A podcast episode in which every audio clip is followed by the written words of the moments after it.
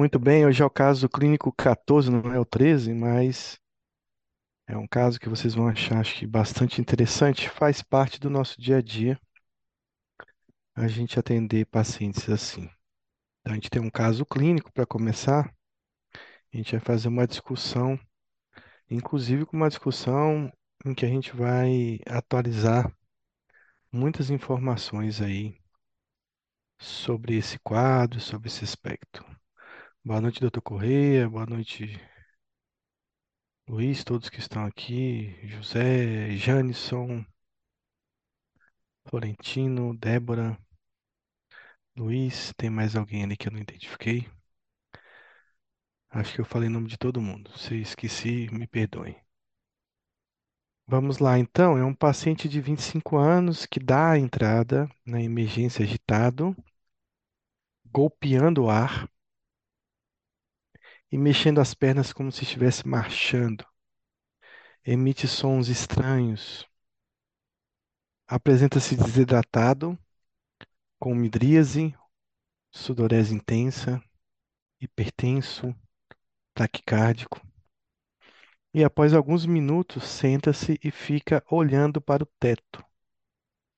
Permanece muito tempo nessa posição. Em nenhum momento apresentou contato visual.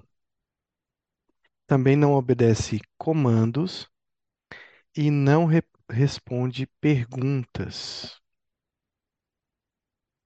A gente vai ler, fazer uma leitura, depois a gente vai comentar cada aspecto aí, cada sintoma é apresentado por esse paciente.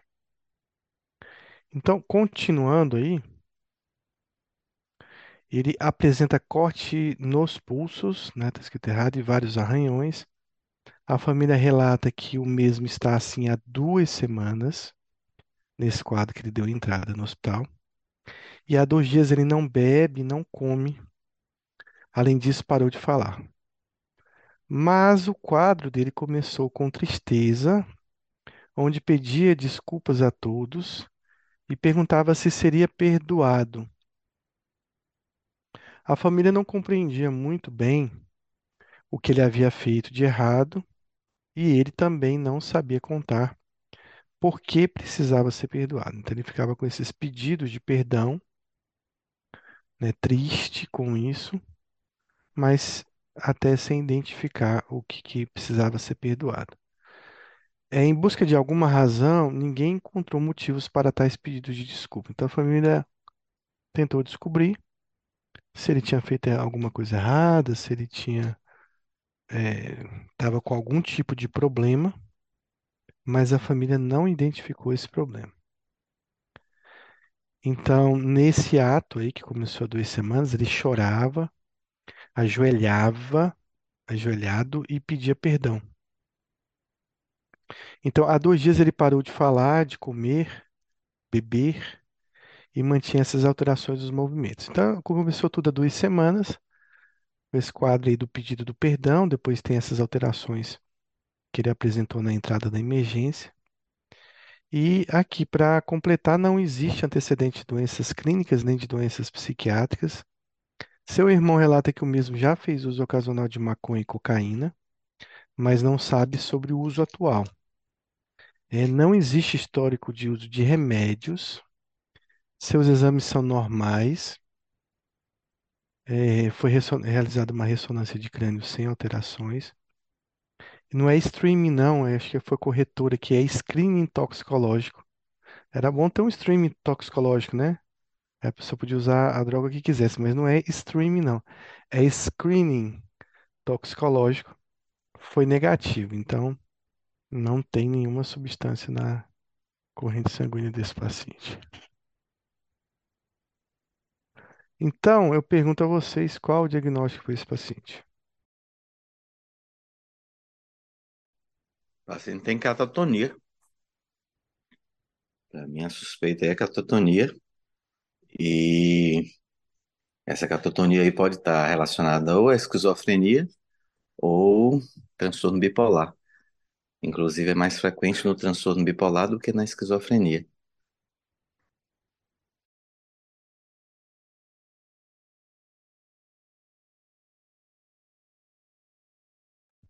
Tudo bem, Luiz, entendi o que você falou, né? Mas se a gente for aí pro DSM-5, a gente vai ter que achar um- a catatonia do DSM-5, ela é um especificador, né? Então a gente tem que achar um diagnóstico mais exato para ele em termos de nosologia.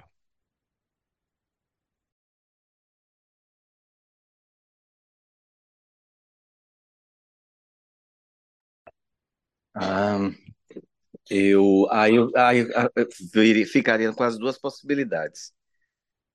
Ou uma- um, um TAB ou uma esquizofrenia. É um paciente que está tendo aí, começou também a abrir um quadro aí de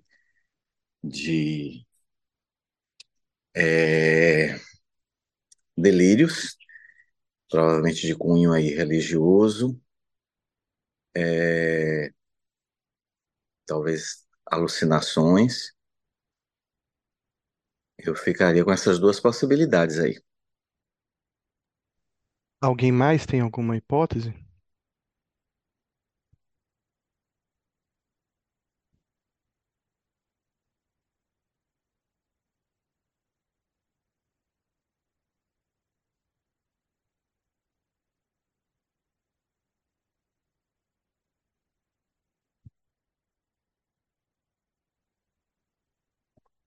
Então tá, vamos lá. Então vamos partir desse, para a gente discutir então dessa fala de Luiz. O que que a gente precisa para fazer o diagnóstico de TAB?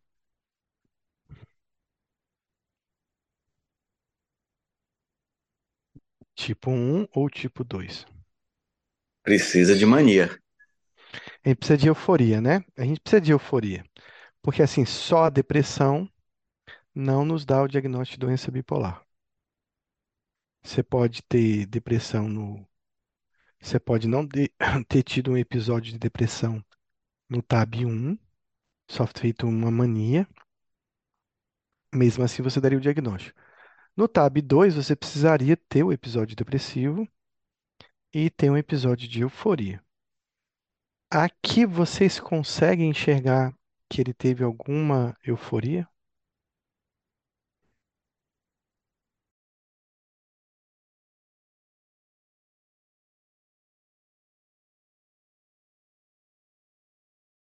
Essa agitação psicomotora, essa psicose, eh, a gente não poderia colocar ela dentro de um quadro de euforia.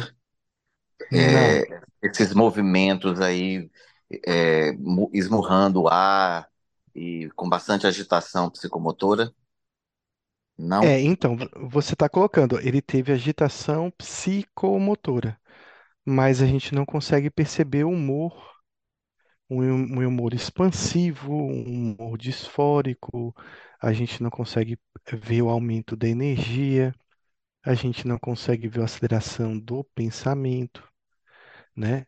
A gente não consegue ver uma logorreia, a gente não consegue ver a impulsividade no sentido de se envolver demais num determinado objetivo ou objeto, nem se envolver em objeto com riscos aparentes, digamos assim. Então não parece que ele está eufórico, parece que ele está com uma psicomotricidade aumentada, mas muito apragmática. Você mesmo disse, está golpeando o ar. Provavelmente pode ser que ele até tenha alucinações aí, né, visuais, ele está golpeando alguma coisa. Não parece ser uma agitação pragmática. De certa forma, na euforia você tem uma agitação voltada para um determinado objetivo. E aqui você não vê isso. Então a gente não vê a elação, né? O que a gente está vendo é um surto psicótico. É claro que eu concordo com o Luiz. Pode ser TAB, pode ser uma depressão psicótica, pode ser uma esquizofrenia. A gente só vai saber isso no curso do acompanhamento do paciente. Dentro desse quadro psicótico, ele faz sintomas catatônicos aí clássicos. Então, ele é um quadro psicótico com catatonia. Mas o que a gente tem que prestar atenção é ali, ó. Ah, cadê? Onde é que está escrito? A família relata que o mesmo está assim há 2 semanas. Então, nós temos um quadro com uma evolução de 2 semanas. Muito agudo, né? Muito agudo para a gente ter um diagnóstico, né? Então, se a gente fosse assim perguntar agora com essas opções, Luiz, fica mais fácil?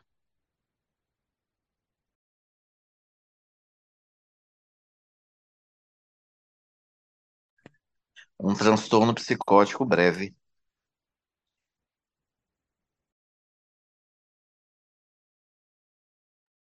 Alguém concorda, discorda?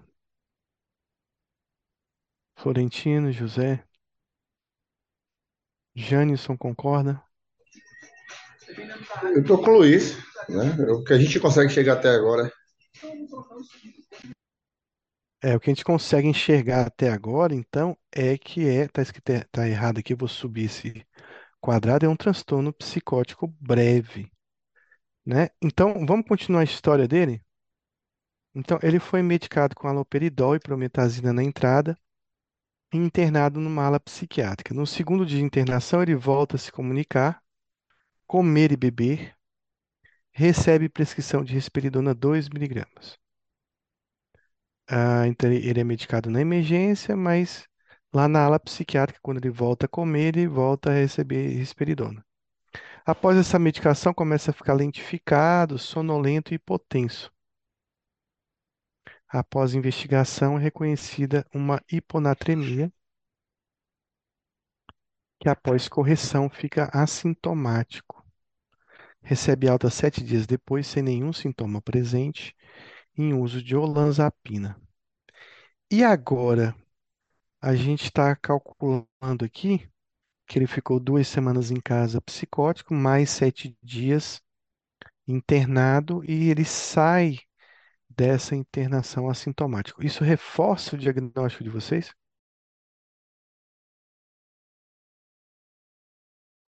Sim. Muito bem. É, vocês acham que essa medicação aqui, o haloperidol, a prometazina, foi a medicação ideal para ser dada a ele?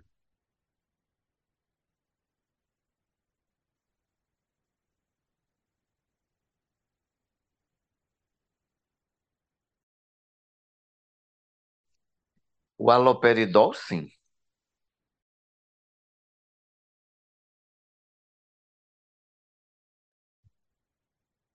E a prometazina? Por que não? Então, eu não tenho. Essa prometazina, talvez ele pudesse ter alguma substância naquele momento que ele chegou agitado lá. Talvez em uso, talvez alcoolizado, talvez. é, Eu não daria ela assim de imediato. Eu daria haloperidol e depois entraria com outra medicação, mas não usaria prometazina aí, não.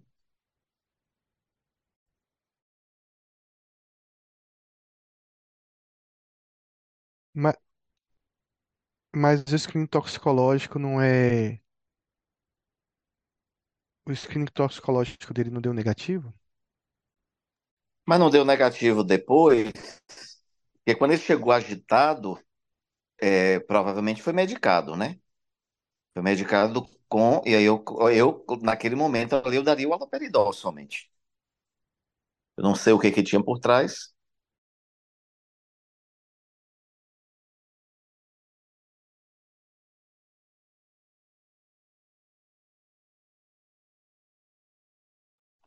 Na entrada, Luiz, ele foi feito um screening toxicológico dele e não acusou nenhum tipo de droga.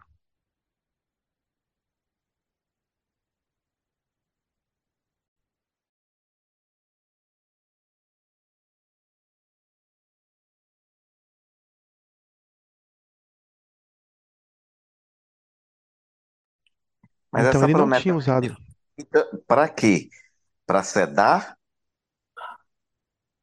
Talvez evitar alguma distonia, algum efeito extrapyramidal, tranquilizar ele. Eu concordo com você, a prometazina talvez não seja tão necessária, mas eu estou questionando, e o haloperidol, será a medicação ideal? Mas se ele chegou numa emergência e agitado, extremamente agitado, eu entraria com haloperidol. Certo. A gente vai discutir exatamente isso quando a gente for Ô, discutir o professor, caso. ô, Anderson, Ah, talvez pela catatonia, não poderia confundir com a impregnação prévia, você não conhece o paciente, seria interessante benzo. Aí eu pensei assim, né? Seria a única contraindicação ao haloperidol. Agora que eu veria só mesmo a catatonia, caso fosse uma impregnação, né? Que ele impregnou também por esperidona, se eu não li direito, eu não acompanhei, mas seria isso?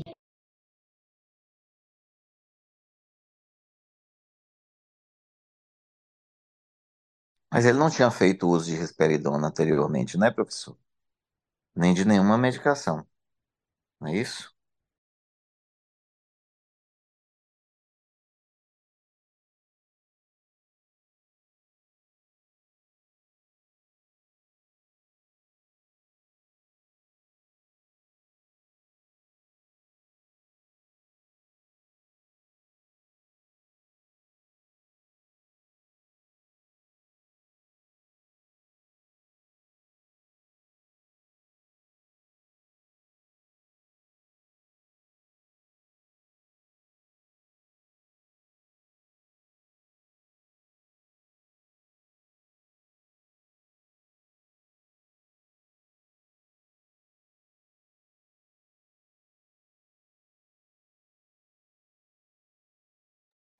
Congelou aí, o que foi que aconteceu? caiu a internet aqui, Luiz. Não é só a sua que dá pane de vez em quando, não. Aqui nessa região aqui, às vezes acontece isso. Vou voltar então aqui.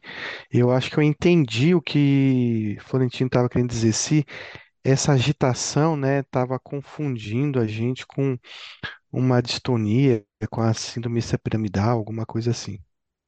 Não é isso? Vocês estão me ouvindo agora, né? Isso mesmo, foi isso que eu falei, professor. Sim. É, Poderia ter uma causa orgânica ou algo é, prévio, né? Na verdade, causa orgânica foi pesquisado, né? Exames normais, ressonância normal, screening toxicológico normal. Mas, olha, ele chegou agitado e depois de alguns minutos ele fica estático, olhando para o teto, né? Então, no momento lá da emergência, ele chega agitado, mas depois ele muda de comportamento. Ele fica com aquele comportamento catatônico mais clássico, né? Mais estático. Então, na verdade, não estava nem tratando uma agitação, essa risperidona, estava tratando a catatonia dele mesmo, o haloperidol. E depois tem a questão aí da prescrição da risperidona, que a gente vai discutir se está correto ou não. Agora, uma coisa interessante nesse caso é que ele fica lentificado, sonolento e hipotenso. O que vocês acham que aconteceu aqui? Ele teve uma hiponatremia.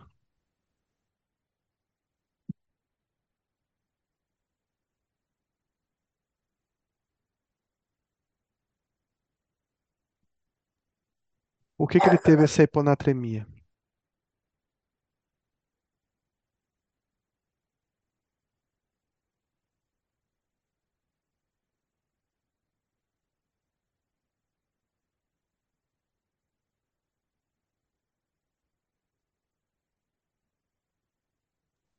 Paciente desidratado, desnutrido já alguns dias sem se alimentar.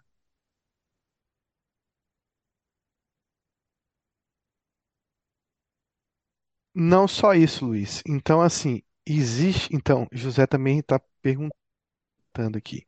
Olha, a gente fala muito de secreção inapropriada de ADH, não é isso? A gente fala muito isso aí de com sertralina, com antidepressivo. Mas é importante dizer que alguns antipsicóticos podem dar isso raramente. E existem antipsicóticos que dão menos isso, né? Quetiapina, olanzapina. Mas a risperidona, por exemplo, é um que está envolvido nesse processo. Não é tão comum, mas pode acontecer, tá? Então, se você tiver um paciente que por acaso ficar lentificado, sonolento, e principalmente tiver hipotenso com os de antipsicótico, além de vocês pesquisarem síndrome, uma síndrome extrapiramidal, vocês também têm que pesquisar, tá, o sódio do paciente, que pode ser uma hiponatremia. Então, a risperidona pode acontecer isso. Recentemente, eu tive com um caso de um paciente numa sala vermelha que fez uma hiponatremia importante e a única medicação que ele estava usando era a risperidona. Tá? Então, e aí, a partir desse caso, conversando com o nefrologista, ele deu a dica de um artigo que eu não tenho ele aqui nesse momento, mas que relacionava a hiponatremia, as alterações eletrolíticas, a alguns antipsicóticos. E lá dizer que haloperidol, que quetiapina são os mais seguros, mas alguns antipsicóticos podem cursar com hiponatremia, então a gente tem que ficar atento a isso. Foi prescrito depois olanzapina e ele melhorou desse quadro. Então a gente vai discutir hoje alguns assuntos relacionados a esse caso. Principalmente como a gente deve tratar esse caso, porque a síndrome catatônica, ela tem um tratamento que envolve tratar a causa da catatonia, mas um tratamento às vezes mais específico. Na verdade, não tem muitos guidelines no mundo, mas a gente vai discutir exatamente o tratamento dela. Então, a gente vê aqui um paciente jovem, com uma característica principal na chegada do pronto-socorro. É um paciente que está golpeando o ar, né? O que a gente pode dizer em relação a esse golpeando o ar em termos de psicopatologia?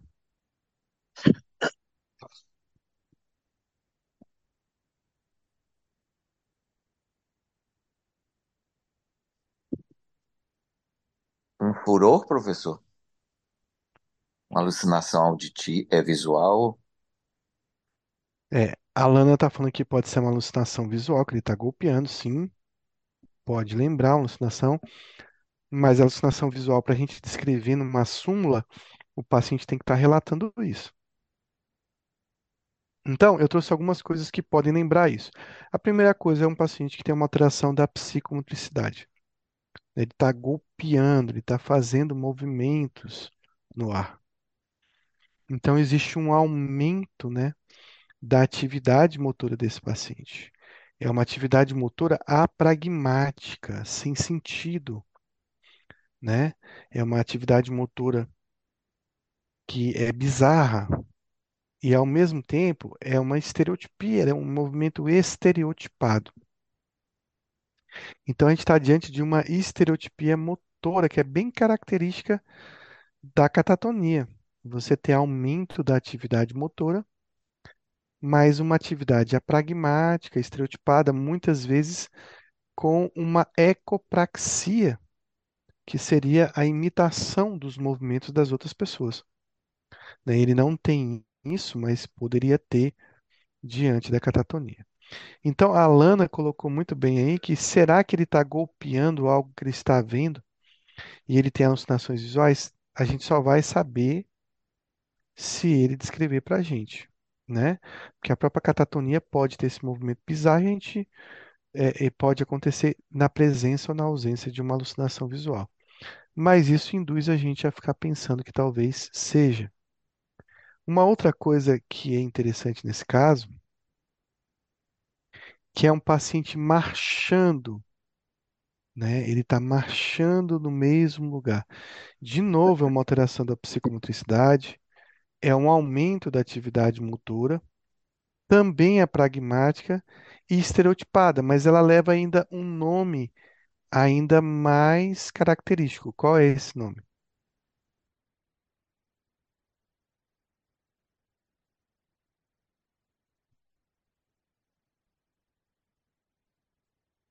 Nossa, esqueci esse nome. É...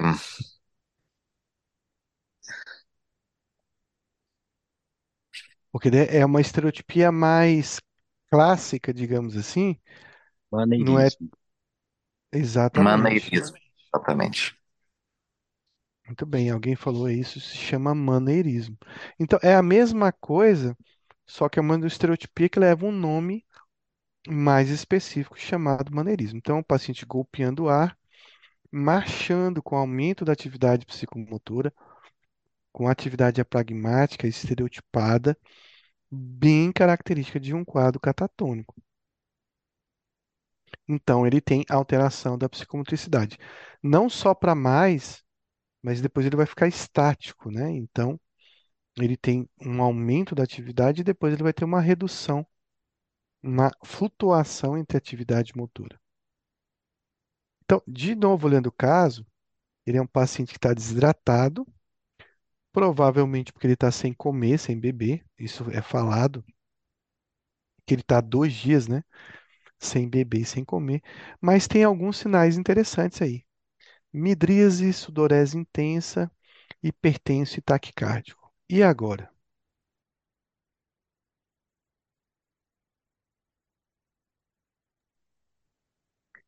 Descarga simpática, sistema nervoso autônomo aí atuando. Será que é comum isso ou é por conta da desidratação? Uso de substância? Pode ser, mas a gente fez o screening toxicológico nele e apesar dele ter um passado de experimentação de drogas, ele não tem nenhuma droga na corrente sanguínea. Mas isso levaria a gente pensar, por exemplo, em intoxicação por cocaína. Explicaria esse caso, não? Intoxicação por cocaína? Sim, explicaria. Mas você acha que uma intoxicação por cocaína levaria a uma catatonia?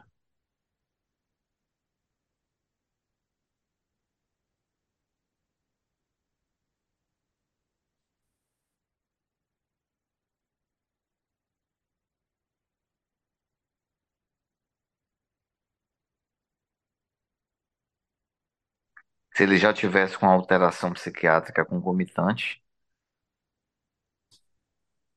Nem com isso.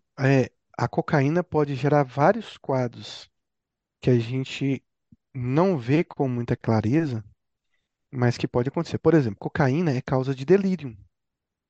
Não é abstinência, é intoxicação por cocaína. Pode provocar um delírio. Pode provocar um surto psicótico. Pode provocar uma síndrome catatônica. É raro, mas pode provocar.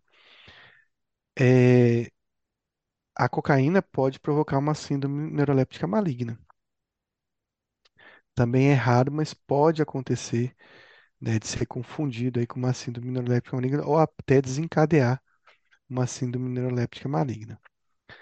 Então, essa midríase poderia vir da cocaína, todos os sintomas simpáticos da intoxicação, mas ele também poderia gerar um quadro catatônico.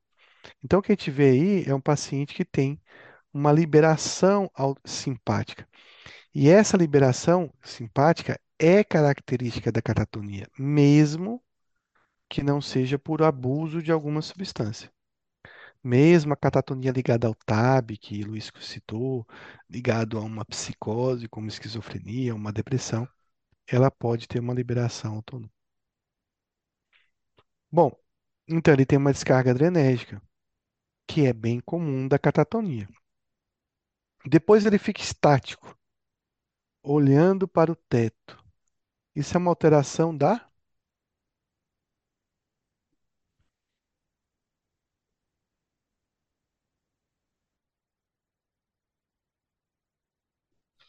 Da atenção. Olhando para o teto. A gente pode escrever uma alteração da atenção. Ele não está prestando atenção no que a gente está falando, não faz contato visual, não obedece a comandos. Então, qual seria a alteração da atenção vista nesse paciente?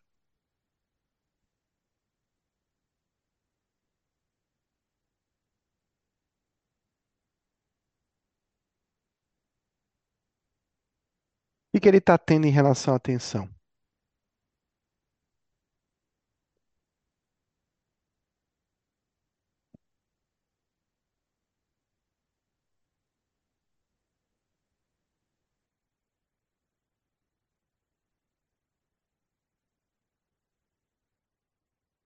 Só nesse parágrafo, a gente vai ter que dar todas as interpretações psicopatológicas. Então, a primeira citada por Florentino foi a atenção. Então, eu quero que vocês descrevam como é que está a atenção dele aí nesse momento.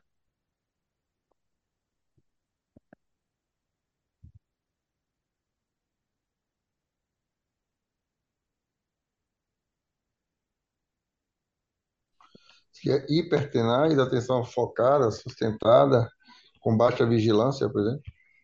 Tá, mas você acha que quando ele está olhando para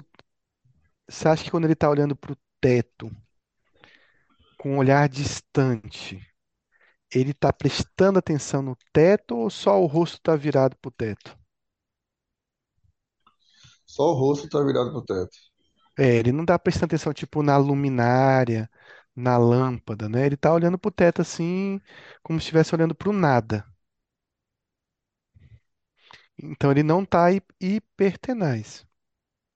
Ele está hipotenaz e com hipovigilância, né? Então ele está com o quê? Tem que ser hiper. Hipovigilância, eu acho. Ele não está prestando atenção em nada, ele não está respondendo nada também. Eu acho que ele está hipovigil. Ele está com os dois diminuídos, está hipotenaz e com hipovigilância. É isso? Eu acho que sim. Exatamente isso. Quando você tem um paciente com delírio hipoativo, ou um paciente em catatonia como esse, ele não está prestando atenção em nada específico e também não está mobilizando a atenção.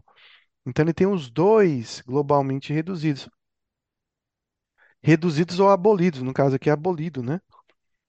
Então, é uma aprosexia. Se tivesse reduzido, tipo, com um estímulo mais forte, ele conseguisse mobilizar a atenção, seria uma hipoprosexia. Então, ele está com uma aprosexia. O que mais que vocês veem de alteração psicopatológica?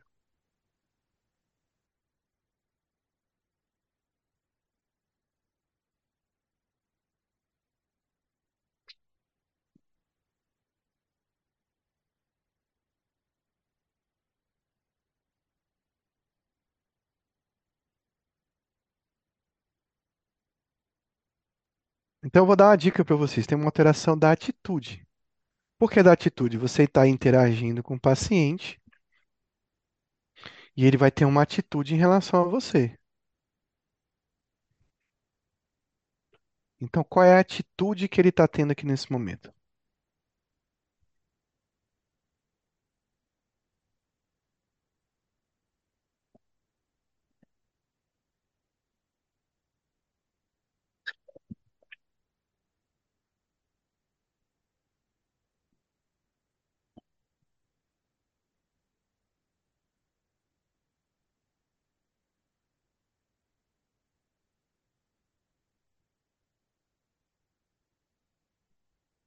Isso chama-se, vou falar então, posso falar, né? Ninguém escreveu aí. Negativismo. É uma atitude com negativismo. Ele não obedece a comandos, ele não quer responder, ele não responde, ele não tem interação. Então, isso é uma atitude chamada negativismo. Outra coisa, tem uma alteração da consciência aí. Qual é a alteração da consciência?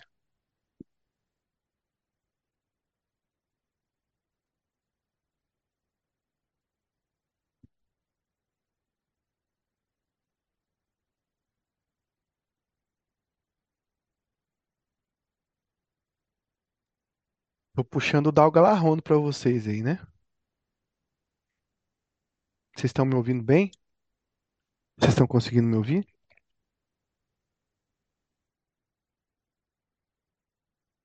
Ouvindo muito bem, professor. O problema é a amnésia que tá... Ah, tá. É que eu fiquei... Todo mundo ficou quieto, ninguém escreveu nada. É, muita dúvida. Estaria o quê? Torporoso, obnubilado? Torporoso... É uma alteração da consciência aí. Ele está acordado? Tá. Sim, tá alerta, vigil, né? Tá, ele tá vigil, tá acordado. É, ele demonstra sonolência? Algum nível de rebaixamento do nível da consciência? Não. Mas ele não Hum, interage com a gente, ele tá num mundo particular lá que ele a gente não é como se ele não tivesse ali. Então, o nome disso, estou escrevendo aqui no chat, chama-se estreitamento do campo da consciência. Ele tem uma alteração da qualidade da consciência, não da quantidade da consciência. Muito bem, vamos lá. A próxima alteração que ele tem, tá alteração da psicomotricidade, né? Ele tem uma redução da psicomotricidade, ele está parado, estático, sem se mexer. Então, tem uma redução da psicomotricidade, que se ele ficasse na posição que a gente colocasse ele teria uma flexibilidade cerácea, mas ele não fala que ele tem isso. Fala apenas que ele está sem se mover. Então, tem uma redução. Ah, tem mais alterações aí.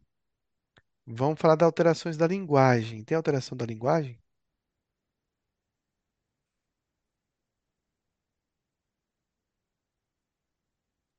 Tem, emite sons estranhos. Então, lá em cima tem, né? Porque ele está emitindo sons estranhos. Então, ele tem uma estereotipia da linguagem. Se ele estivesse se repetindo, seria uma ecolalia, uma palilalia, alguma coisa assim. Mas é uma estereotipia da linguagem. Mas depois ele fica sem responder ninguém. E ele sabe falar. É um paciente que há 2 semanas atrás conversava.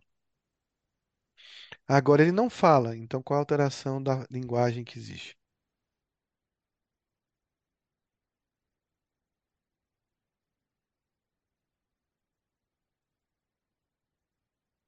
No budismo?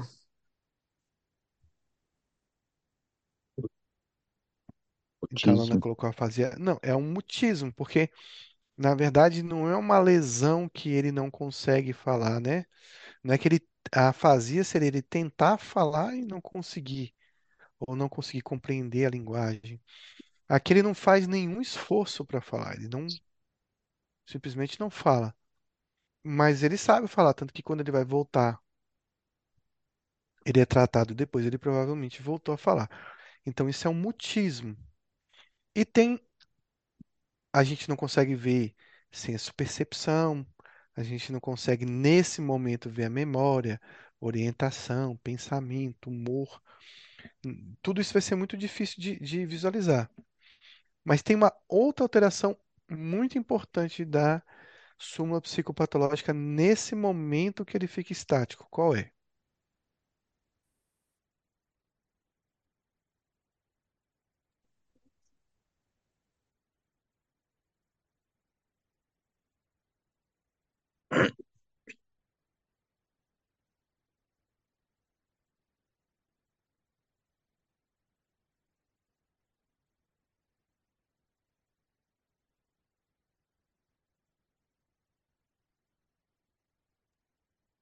Essa é uma charada aí. Qual a alteração importante nesse momento aqui, ó?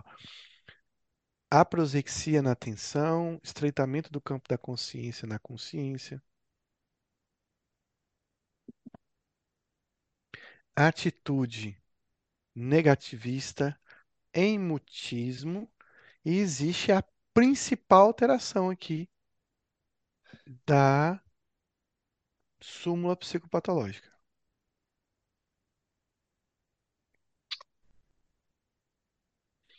Então ele está na mesma posição, sem contato visual, sem contato verbal, em negativismo, tem uma alteração da psicomotricidade, tem estreitamento da consciência, tem uma atitude negativista, tem a atenção que Florentino citou e tem uma alteração da conação ou da vontade. Esse é um paciente que a vontade não está sendo expressa em momento nenhum, né? Ele não tem vontade de se mexer, ele não tem vontade de falar, ele não tem vontade de interagir, ele não tem vontade de nada. Então é um paciente em abulia total, né? Então ele tem uma alteração da vontade.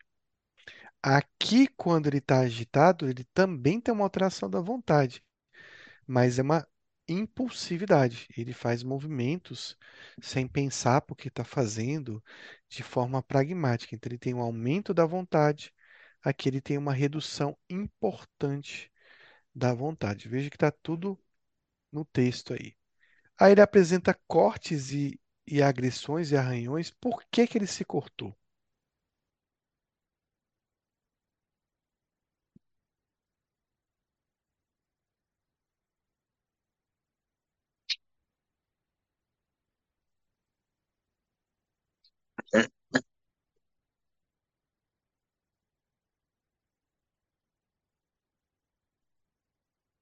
Será que ele não pode estar tendo alguma alucinação? Vozes de comando, algum... Pode ter várias explicações. Ele tinha um delírio, né, de culpa, né? Mas a própria catatonia pode provocar autolesão. Não só uma lesão em outra pessoa, mas lesão em si mesmo. Então, o paciente pode se machucar, se ferir, se arranhar, se morder, a usar algum objeto para se ferir. Então, essa autoagressão também está presente na catatonia. Aí, conduzindo o caso, é um caso que tem 2 semanas de evolução, que levou o paciente a uma inanição, que aí vai gerar desidratação, distúrbio hidroeletrolítico, o paciente pode morrer por conta disso. Não por conta da inanição em relação a alimentos, né? Tem uma regra dos três, deixa eu ver. Eu acho que é basicamente regra dos três. Eu vou, talvez se eu falar errado, alguém me corrige. A gente consegue ficar 3 meses sem nenhum tipo de alimento, mas a gente não consegue ficar 3 dias sem beber água. É isso, Luiz?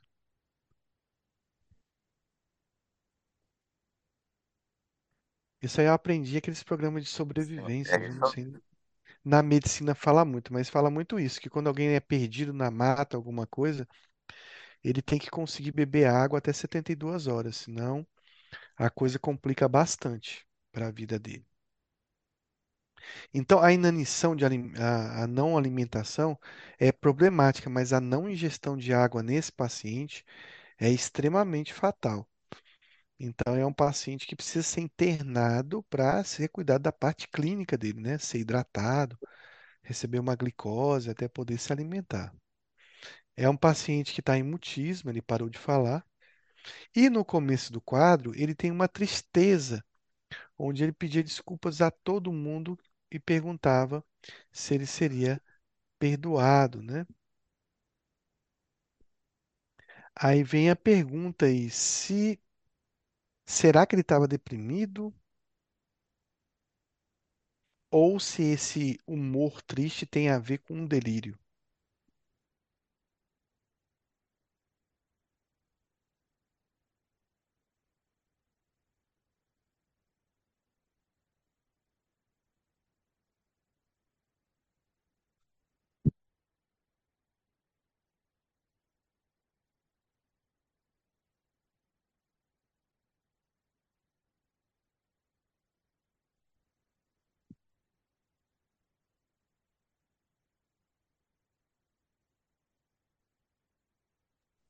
Então, a gente não vai saber direito, né? Agora, assim, é difícil um paciente com a depressão aguda, né? Que vem, assim, do dia para a noite, em 2 semanas, tão intensa, tão psicótica, né? Então, eu acho que, como a Lana colocou, que esse delírio de culpa é que está fazendo essa modificação do humor dele, né? Então, essa resposta de tristeza inicial, eu acho que tem a ver com esses delírios que ele tem, são delírios nihilistas, né? Então, ele tem essa alteração da conação em relação a se automutilar, ele tem essa alteração da linguagem, porque ele não está falando. A gente questiona se o humor dele realmente está alterado. Então, se uma depressão tão rápida alteraria o humor dessa forma, sendo psicótica, mas parece ser mais reacional a esse delírio nihilista que ele tem, esse delírio de culpa, né? Que levou ele a ter essas alterações de comportamento desorganizado, sair pedindo desculpa para todo mundo, né? Dizer que queria ser perdoado, chorava, ajoelhava, sem nenhuma razão aparente para isso. Então, realmente é um quadro psicótico que iniciou assim, mas que evoluiu para uma síndrome catatônica. Sempre que a gente tem um quadro psicótico, a gente tem que perguntar se é primário ou secundário. É por conta do humor, é por conta de uma droga, é por conta de alguma outra doença. E a gente viu que não teve nenhuma doença ou condição que explicasse esses sintomas psicóticos. Então ele ajoelha, né, pede perdão, tem essas alterações dos movimentos. Tem essa história aí do irmão dizer que ele usava cocaína e maconha, a gente fica questionando se é um uso de substância. Também a possibilidade de ser uma causa médica, um tumor, alguma coisa assim, mas foi afastado pelos exames e pelo screening toxicológico. Ele não tem nem uso de substância, nem a questão de uma condição médica. Ele melhora rapidamente e em 21 dias, né, depois do início do quadro, 21 dias depois de internado, ele acaba tendo alta. Ele faz uma hiponatremia com risperidona, principalmente aí por uma secreção na propriedade de ADH. E ele melhora com olanzapina. Alguém fez alguma pergunta, não?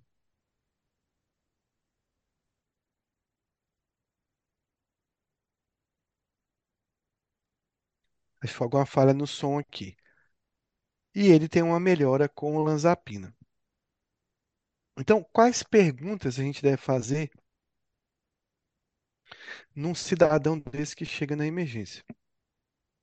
Então, aquilo que a gente estiver falando, qual é a causa dessa psicose? A gente viu que tudo foi afastado, mas geralmente não é. Geralmente não é pesquisado, geralmente não é feita uma tomografia, geralmente o paciente não faz exames.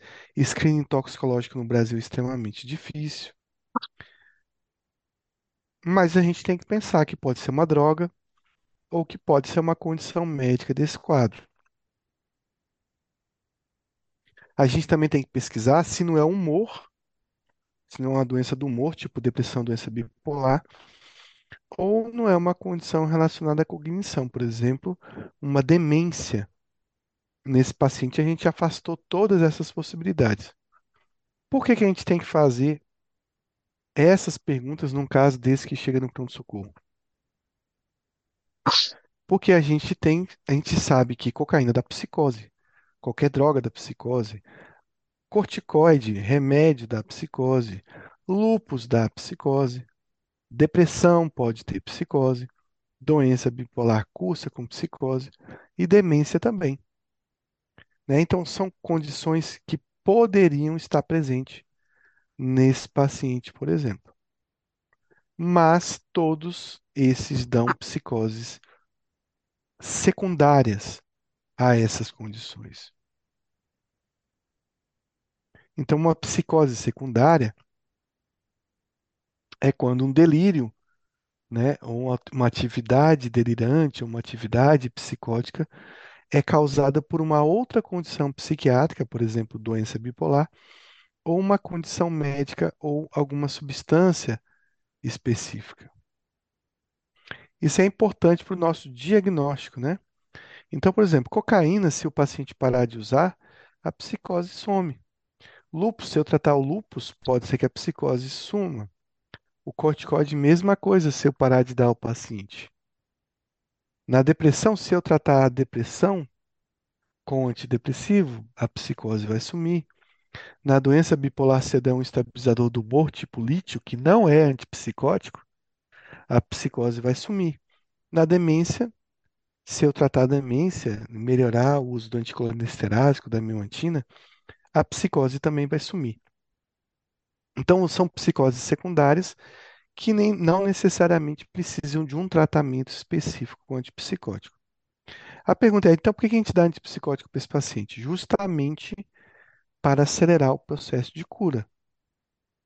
Então, quais são as psicoses primárias, que é o caso desse paciente? Então, a gente tem esquizofrenia, a gente tem o transtorno delirante persistente, a gente tem o transtorno psicótico breve, o transtorno esquizofreniforme e, por fim, o transtorno esquizoafetivo. A esquizofrenia ela é rica em alucinações auditivas e precisa de 6 meses para o diagnóstico. O transtorno delirante tem a característica de ter um quadro psicótico mais brando, sem alucinações auditivas, ou pobre em alucinações auditivas. O psicótico breve é parecido com a esquizofrenia, mas que dura até 1 mês. No esquizofreniforme também os sintomas são parecidos com a da esquizofrenia, mas duram de 1 mês até 6 meses. E o esquizoafetivo é um paciente rico em alterações do humor. Então, essas são as psicoses primárias que a gente precisa gravar. Então, é importante a gente saber o critério básico para a gente fazer um diagnóstico de transtorno psicótico breve, que foi o diagnóstico desse paciente, já que ele teve 21 dias de evolução e depois ele ficou assintomático, que são os critérios da própria esquizofrenia, né?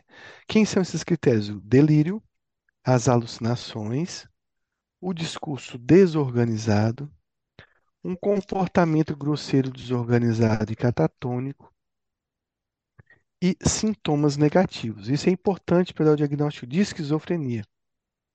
Vejam que nosso paciente tem possivelmente alucinações, tem um discurso desorganizado porque ele tem mutismo e é um paciente que está com comportamento catatônico. Então, ele tem os sintomas do critério A de esquizofrenia.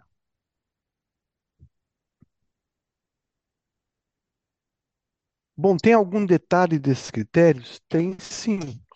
Para mim fazer o diagnóstico de esquizofrenia, eu tenho que ter pelo menos 2 desses sintomas, sendo que pelo menos um desses 2 sintomas seja um delírio, uma alucinação ou um discurso desorganizado.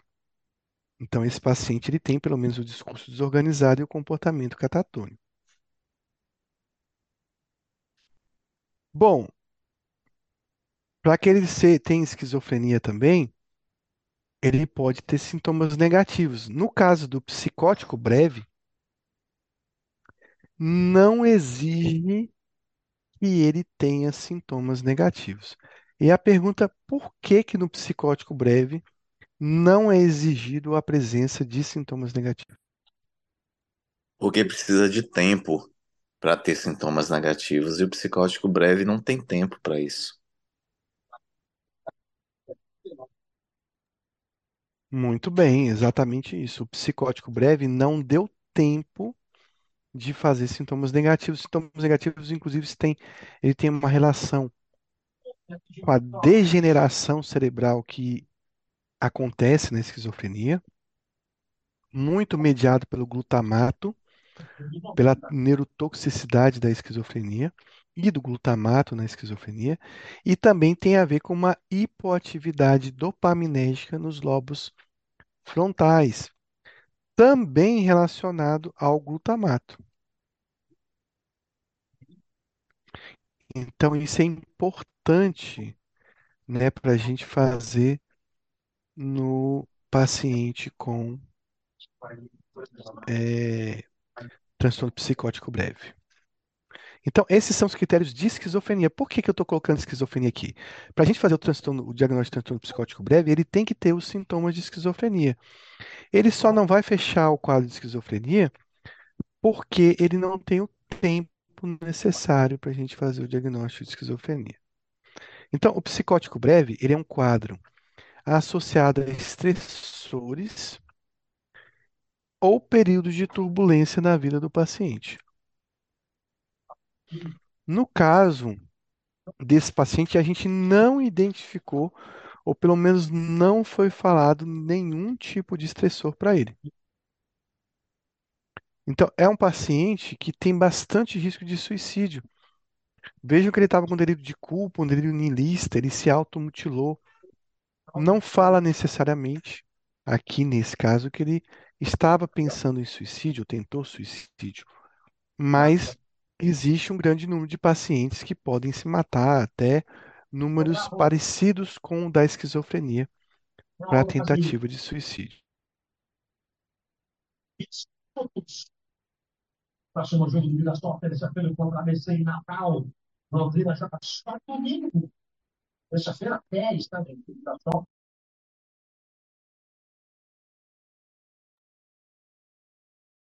Bom, no psicótico breve...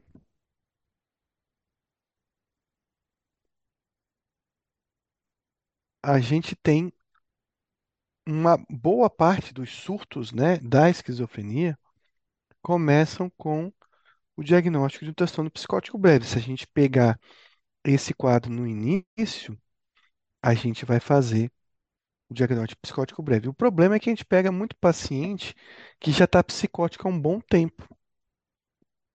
E às vezes ele já chega com mais de 6 meses de psicose. Então a gente vai fazer o diagnóstico de esquizofrenia nesse caso. Mas ele corresponde a 9% de todos os surtos psicóticos, ou seja, em torno de 10% desses pacientes não vai evoluir essa psicose além de 30 dias. Eles não vão receber o diagnóstico de esquizofreniforme e tardiamente não vão responder ao diagnóstico de esquizofrenia. Então ele vai realmente ser um quadro breve mesmo, apenas com esse diagnóstico. É um quadro mais comum em países em desenvolvimento, porque ele está ligado a minorias, ele está ligado a estressores sociais importantes. Então, a gente vai ver isso de forma mais intensa em países, né, do terceiro mundo. Pode acontecer em qualquer idade, mas o pico do transtorno psicótico breve geralmente é aos 30 anos. Esse paciente ele tinha 25 anos quando teve esse surto, né? Então está bem próximo aí à data, ao período em que esse quadro se instala. Bom, lembrando que ele pode durar, ele tem que durar até 30 dias com resolução de todos os sintomas, com a ausência, né, de sintomas residuais. E existem quadros psicóticos breves que duram dias, mesmo sem o tratamento específico, pode ter uma resolução completa em poucos dias. Geralmente, quando ele não evolui para uma esquizofrenia ou para uma doença psicótica crônica, ele tem um prognóstico excelente. E muitas vezes o paciente não repete essa psicose depois. Professor, qual a possibilidade de um paciente com um transtorno psicótico breve evoluir para uma esquizofrenia?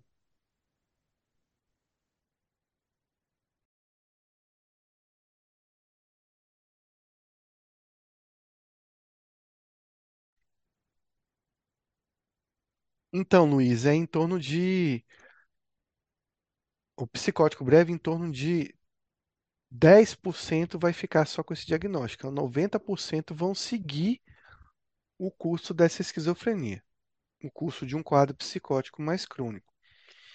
Aí, desses 90 que sobra, né, que vão evoluir para um quadro psicótico além de 30 dias, em torno de 10% aí vão ser esquizofreniformes puros, ou seja, vão durar até 6 meses e vão resolver.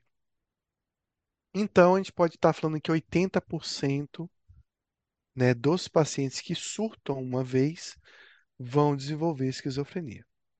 Então, é uma minoria que vira psicótico breve exclusivo, que vira esquizofreniforme exclusivo, né? É mais ou menos esses os dados.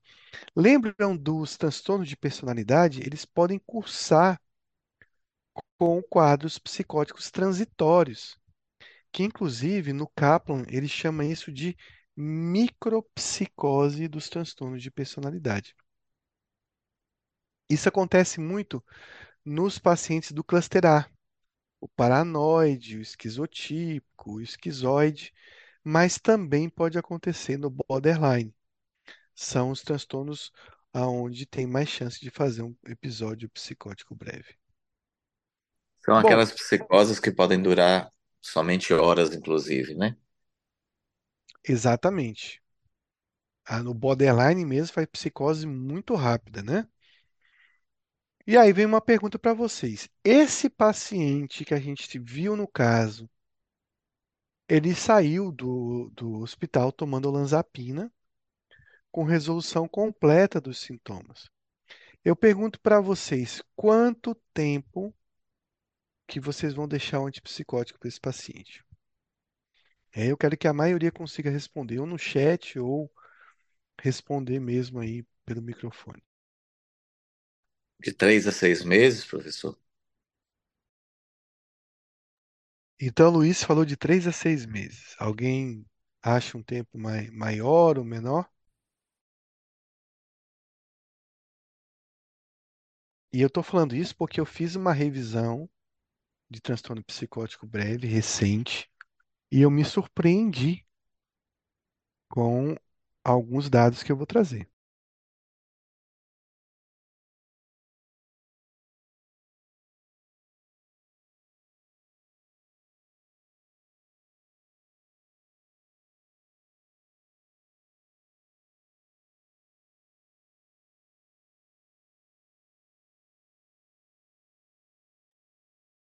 Alguém tem ideia de maior tempo? Então, Luiz, em geral, o que a gente tem na maioria da literatura mais antiga é que a gente deve tratar esse paciente por 1 ano. Aí vem uma pergunta, isso evita que o paciente desenvolva esquizofrenia lá na frente? Não evita. Mesmo assim, os guidelines recomendam você tratar o paciente por cerca de 1 ano. Isso eu estou falando dos guidelines antigos, da literatura antiga.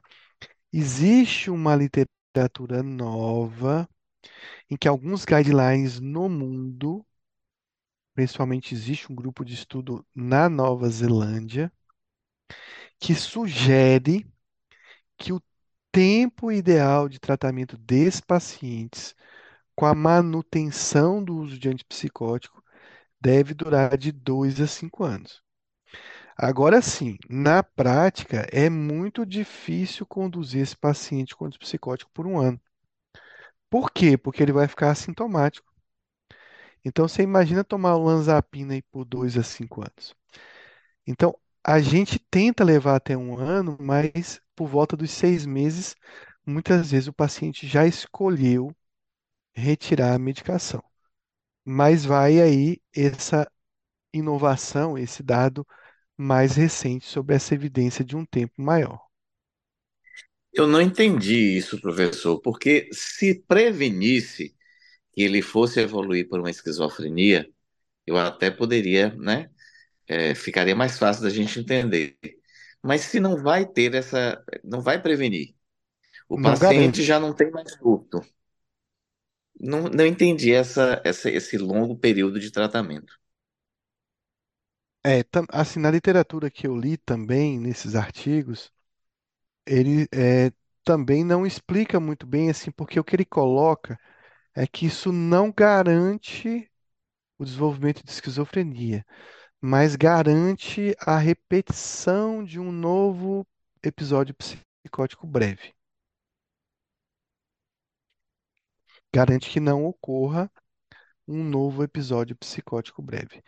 Existem pacientes que fazem alguns episódios de transtorno psicótico breve repetidos e que não desenvolvem esquizofrenia.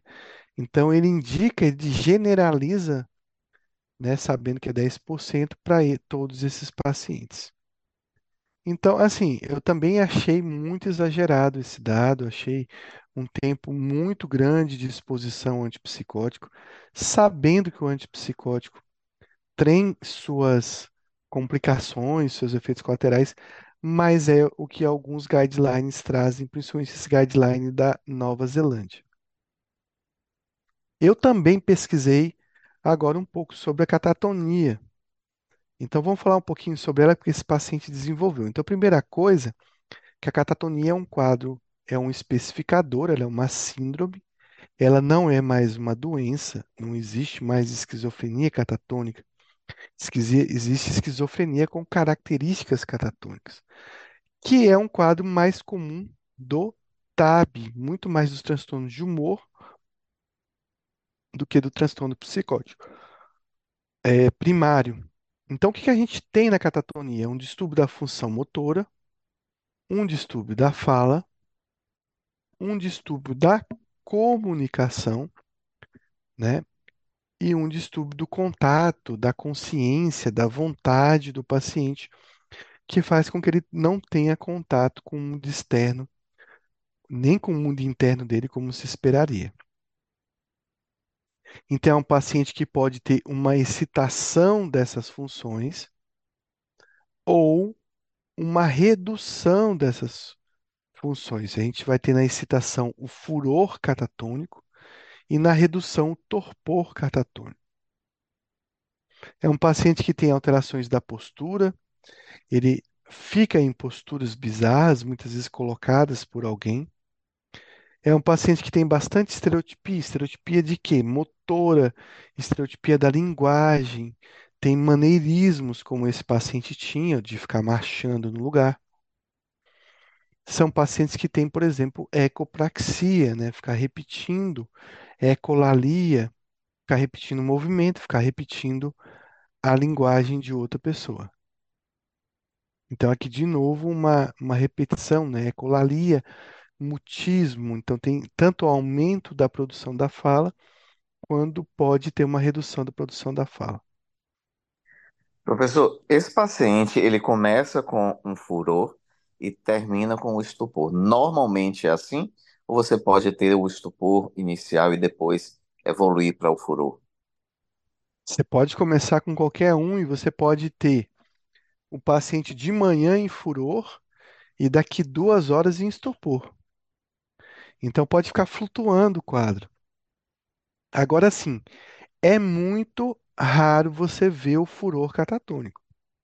É muito mais, é mais comum você ver o torpor catatônico. É um paciente que fica em inanição, que pode ter graus importantes de desnutrição. São pacientes que podem apresentar febre, né, pela descarga simpática, que a gente já relatou. Essa febre, junto com uma redução da psicomotricidade, uma rigidez, faz a gente pensar em síndrome neuroléptica maligna com um diagnóstico possível. E é um paciente que pode provocar autolesões. A gente viu que o nosso paciente provocava autolesões. Então, é um paciente que pode ter um estupor, pode ter um negativismo, pode ter rigidez motora. Então, aqui um paciente, né, em catatonia, desenvolvendo uma postura bem bizarra. Essa postura dele aqui é totalmente apragmática e o paciente pode permanecer horas nessa postura. E aí, alguns pacientes podem desenvolver a flexibilidade cerácea, que é quando você coloca o paciente numa posição e ele fica nessa posição. Como aqui, por exemplo.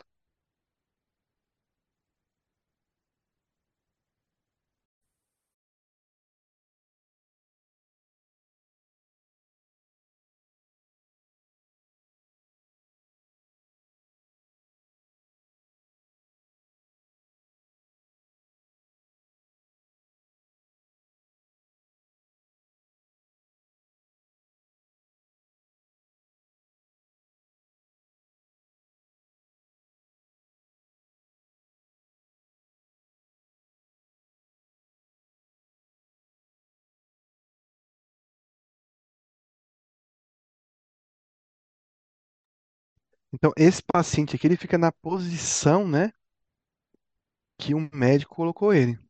Ele tira o travesseiro, o paciente mantém a cabeça na mesma posição E ele mantém esses movimentos aí da perna, né? Do jeito que ele foi colocado. E ele vai ficar horas assim nessa posição. O que isso vai causar? Lesão muscular. Vai causar rabdomiólise. E isso vai ser confundido aí com uma síndrome neuroléptica maligna.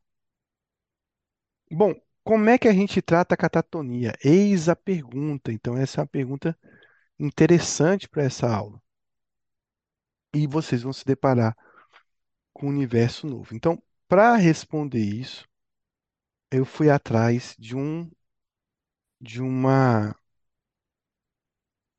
desse estudo, que ele é bem recente, ele é de 2018. Não tem muita coisa de catatonia recente, mas é um estudo que é uma revisão sistemática do tratamento da catatonia. Então, ele é um estudo de impacto justamente por ser uma revisão sistemática, onde os estudos foram analisados, né, os dados, né? Geralmente ele pegou estudos randomizados para poder avaliar essa resposta. Então, o que a gente tem nesse estudo de importante? A primeira regra da catatonia é você tratar a causa base. Então, é claro, esse paciente ele começou com delírio de perseguição, de delírio de niilista, delírio de culpa. Então, era um quadro psicótico inicial. Então, foi importante ter utilizado os antipsicóticos para esse caso. Se ele fosse bipolar, poderia utilizar o lítio, os estabilizadores do humor, para tratar esse paciente. Então, a causa sempre deve ser buscada, mesmo que não encontrada, pode ser uma síndrome apenas, e você deve tratar essa causa da catatonia. No entanto, existe um tratamento específico da síndrome catatônica, que seria um tratamento de base desse caso. Então, lembrando que pensando numa doença que pode dar catatonia, tem que pensar em doença bipolar, em depressão, em esquizofrenia, transtornos orgânicos ou num quadro demencial. Então, uma das principais medicações utilizadas para catatonia são os benzodiazepínicos. Incrível que pareça, os benzodiazepínicos são os remédios que dão maior resposta na catatonia. Vejam esse dado do estudo. Tem uma resposta, né, em estudos ocidentais de 66% a 100% com o uso do lorazepam. Eu vou falar do lorazepam porque ele é o benzodiazepínico mais estudado na catatonia. Uma outra atividade, um outro tratamento que pode ser feito é a ECT, que também tem uma eficácia muito alta, de 59% a 100%. Um pouquinho inferior ao lorazepam, os benzodiazepínicos, mas a ECT também pode ser utilizada na catatonia e são os tratamentos de eleição. Então, olha que interessante, lorazepam é a droga mais estudada na catatonia e a ECT também é um procedimento extremamente estudado e com um grau de resposta muito grande. A Mas pode maioria ver dos... um outro benzo de meia-vida longa, teria a mesma resposta? Ou só existe alguma coisa específica do lorazepam? Ou só Era... porque ele foi mais estudado? Então, essa é a minha pergunta para você. Por que você acha que o lorazepam foi mais estudado?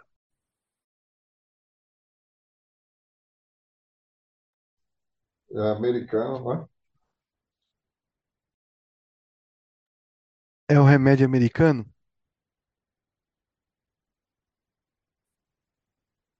Tem uma explicação por que o lorazepam Salvo foi mais engano, estudado. eles têm venoso. Eles têm venoso, salvo engano. Quase isso.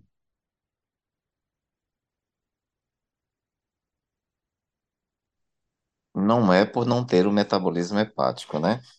Não, não é por isso. É parecido aí com o que Florentino falou.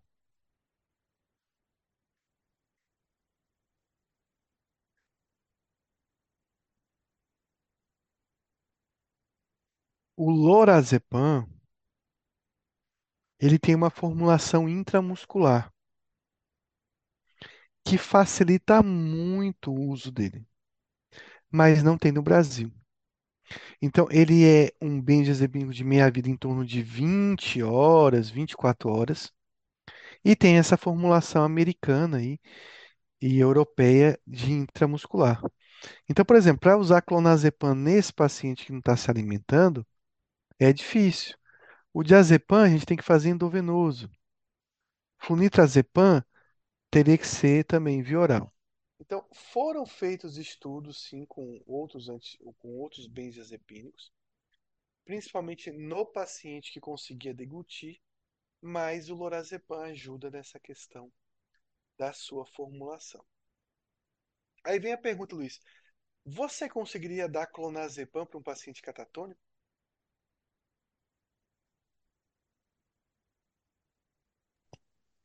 O clonazepam gotas, ele não aceitaria, né? Clonazepam comprimido, ele também não aceitaria. Dispersão oral. Mas poderia ser um midazolam que tem intramuscular. Sim, mas a minha vida é muito curta.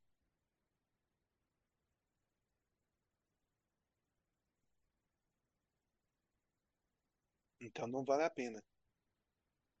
Mas a pergunta é, você conseguiria dar clonazepam para um paciente catatônico?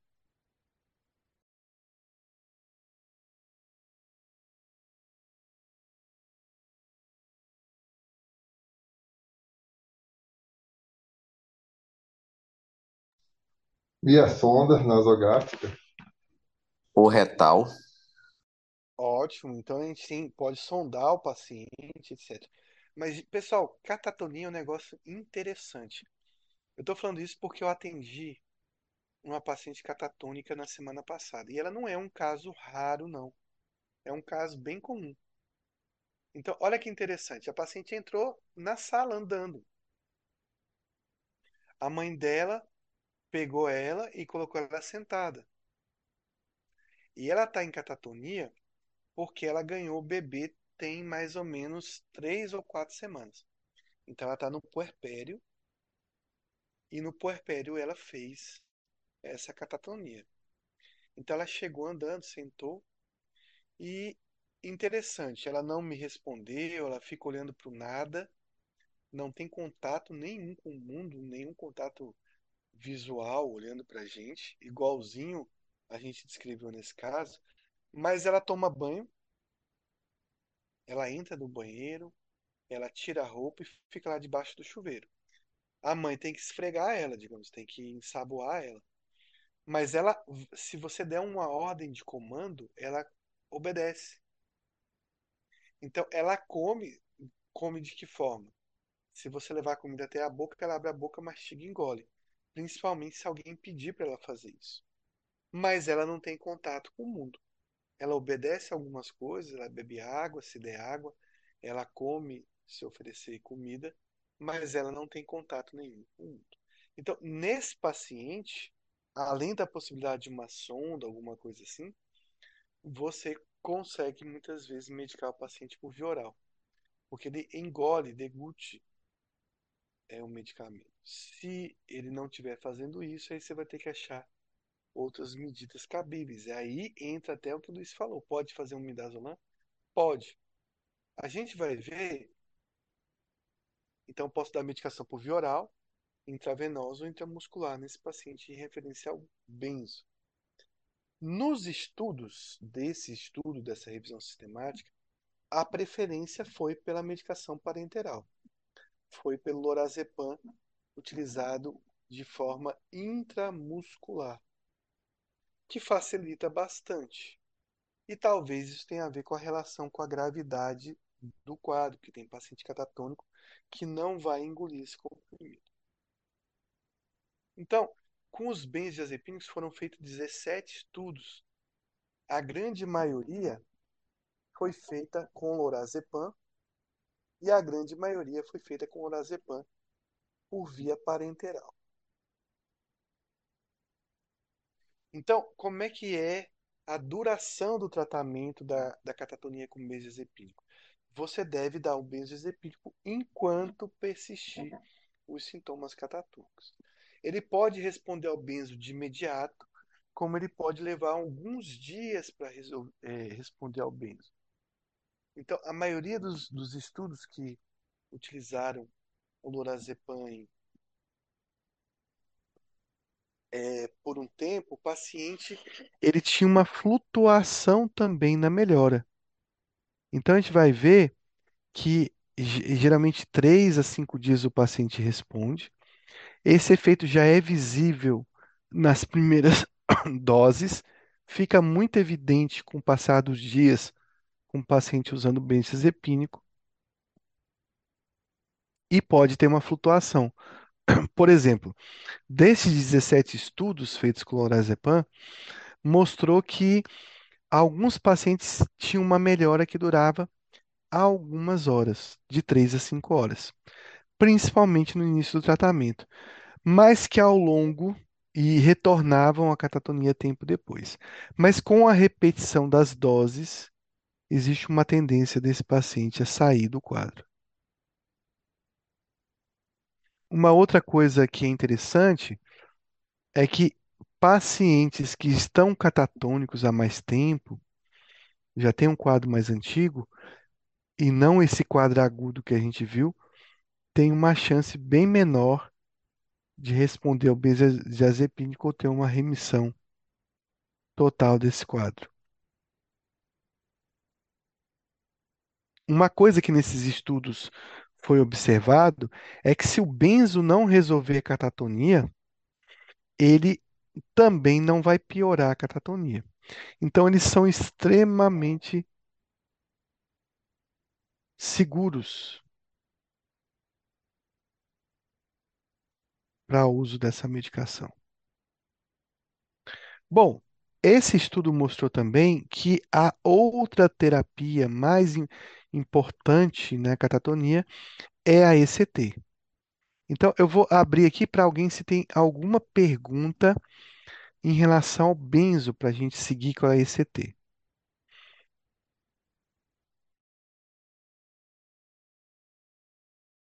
Aqui no Brasil, professor, qual é o benzo mais utilizado em um paciente catatônico? Ótima pergunta. Aqui no Brasil, a gente não tem estudos com benzodiazepínico. Então, vamos pensar na nossa realidade? Vamos lá. No pronto-socorro, o que vocês fariam? Não tem lorazepam. Se esse paciente estiver deglutindo, aí a gente pode fazer um clonazepam. Eu faria um clonazepam para esse paciente, um alprazolam. Eu acho que não vale a pena sondar. Eu acho que a gente pode tentar não sondar ele para dar o remédio. Então, a gente pode tentar também, Luiz, um diazepam EV, com uma aplicação lenta, né, com duração de 7 a 10 minutos. Ou a gente pode tentar o midazolam que você falou. A gente pode dar um midazolam e observar se ele vai ter algum tipo de resposta. Então, essa seria a modalidade de tratamento que a gente poderia fazer aqui. Uma outra coisa é a pergunta: vocês só fariam nesse paciente o benzodiazepínico ou fariam mais alguma coisa?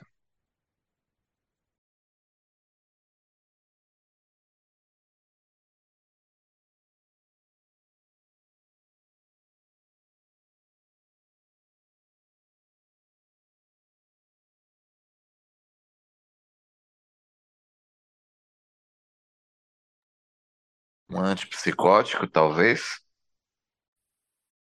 Então, lembra que a gente falou que é importante na catatonia tratar a causa base.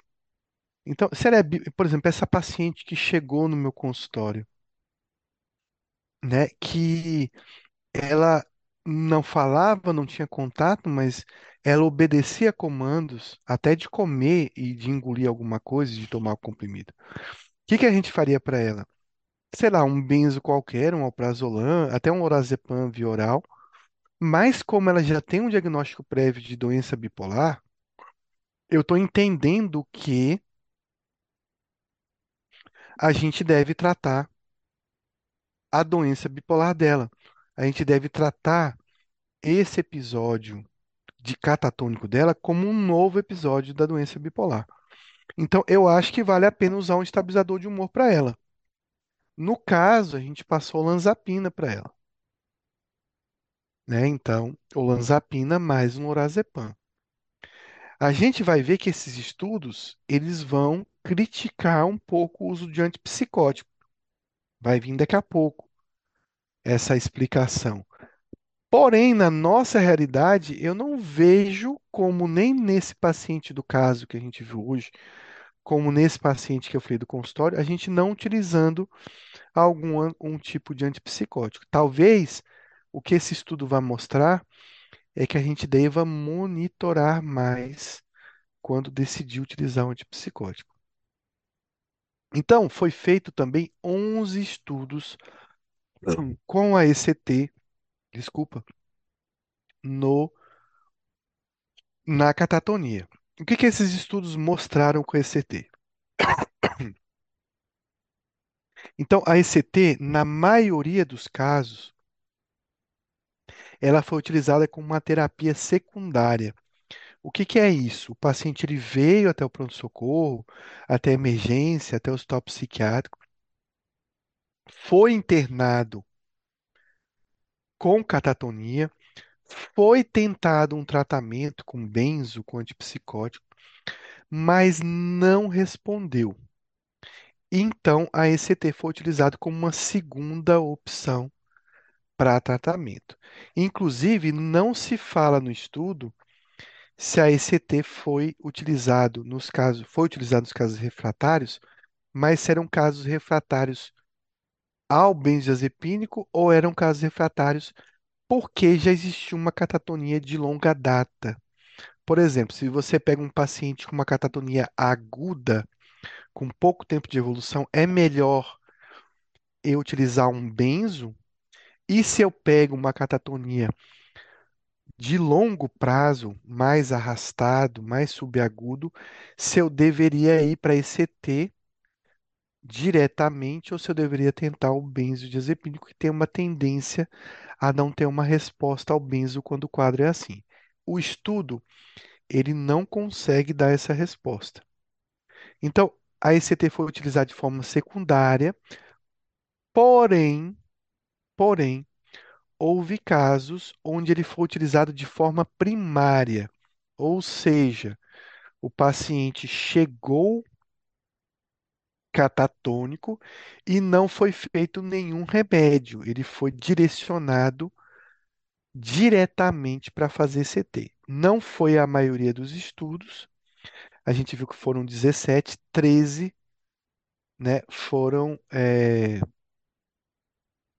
utilizados esse método e uma parcela menor foi utilizado como um método primário de tratamento.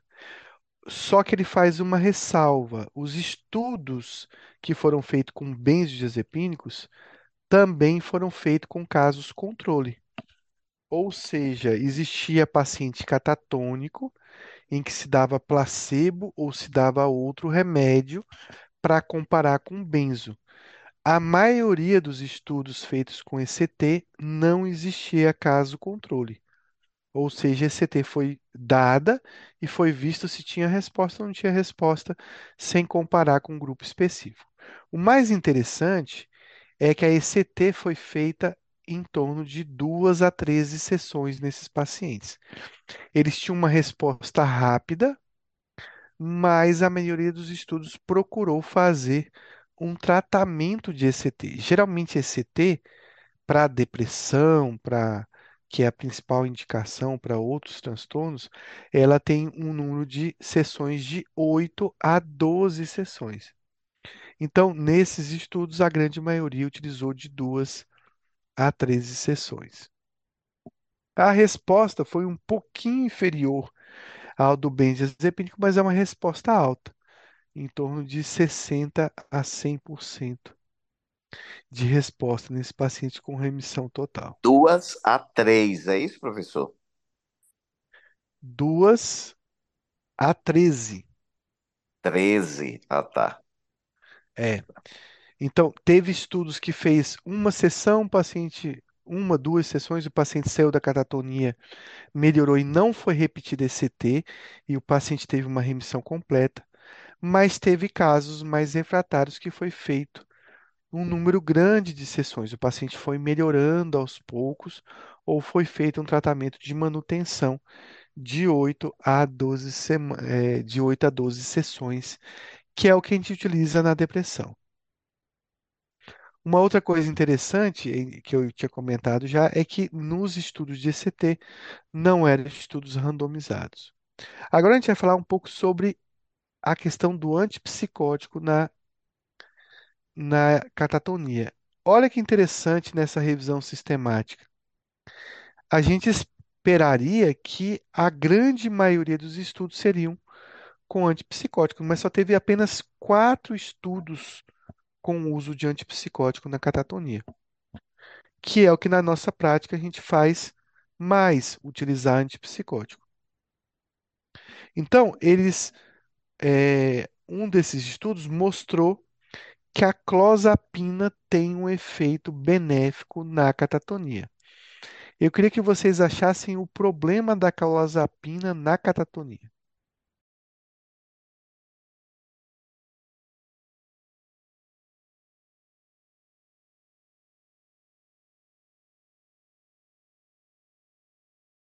O efeito dele em relação ao glutamato, a ação em relação ao glutamato?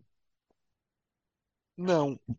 Apesar desse estudo indicar a clozapina como um remédio muito bom para a catatonia, a gente tem que pensar que a clozapina tem que ser escalonada lentamente. Então, isso vai dar um pouco de trabalho para você atingir doses plenas de clozapina rapidamente. O paciente, às vezes, está ali catatônico, sem comer, sem beber. Então, até você ajustar a dose da clozapina, vai ser um pouco complicado. Né? Então, você tem os efeitos colaterais da clozapina relacionados ao início do tratamento, né? A cardite, a miocardite, é um paciente que não vai verbalizar absolutamente nada, então tem que ter todo esse cuidado com a clozapina. Olha que interessante, ele colocou que os antipsicóticos clássicos, no caso aí, os típicos como o haloperidol, podem resultar em deterioração clínica e parece estar relacionado a um risco muito aumentado de síndrome neuroléptica maligna ou uma catatonia letal. Então, aquele haloperidol que eu perguntei para você, Luiz, no início, foi correto? Foi incorreto? Segundo esse estudo, o haloperidol pode piorar ainda mais a situação. É a nossa prática? Não. Na nossa prática, quando tiver um paciente catatônico que não está deglutindo, a gente aproveita que o haloperidol tem a formulação intramuscular e acaba utilizando muito haloperidol para essa condição. Mas vai o alerta, use o menos possível de haloperidol para esse paciente. Isso eu estou falando pensando na nossa realidade. Professor, melhora um pouquinho o áudio do senhor aí. Ah, caiu aqui um pouquinho o microfone. Então, vou repetir. Na nossa realidade, o que o Luiz falou, né? Chega um paciente na emergência, ele está catatônico, não vou fazer aldol, não vou. Se ele estiver agitado, eu provavelmente vou fazer. Então, Luiz, isso vai mudar muito a nossa conduta.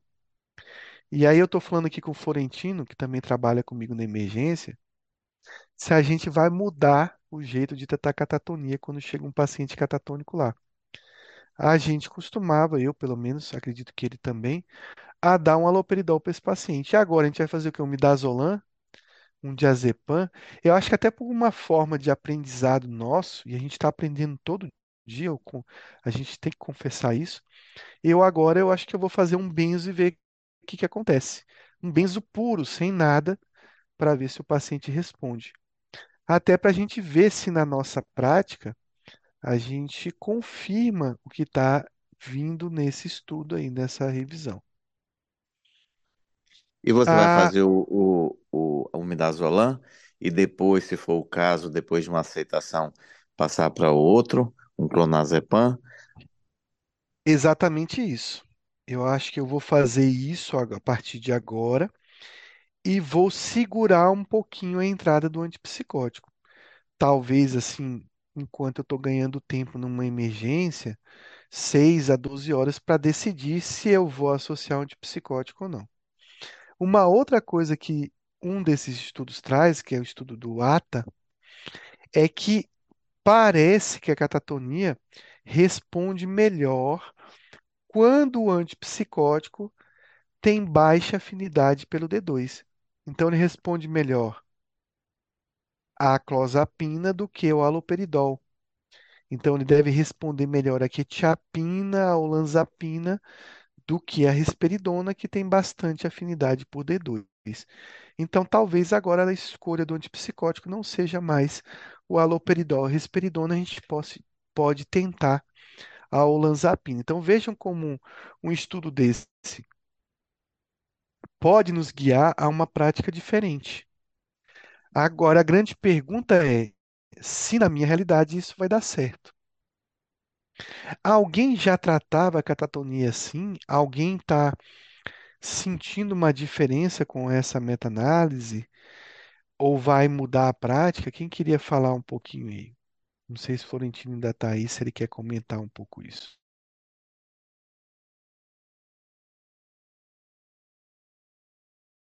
Eu tive um único paciente com catatonia e eu usei o haloperidol e ele respondeu muito bem.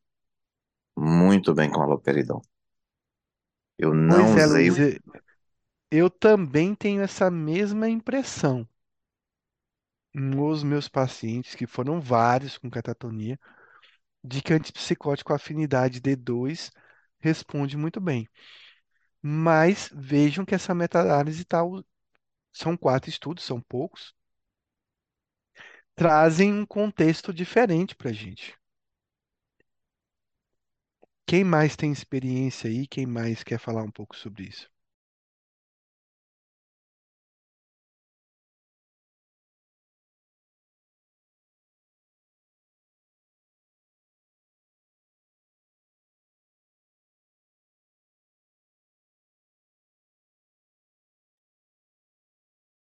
Bom, ninguém respondeu, então provavelmente a gente vai ter essa mudança na conduta.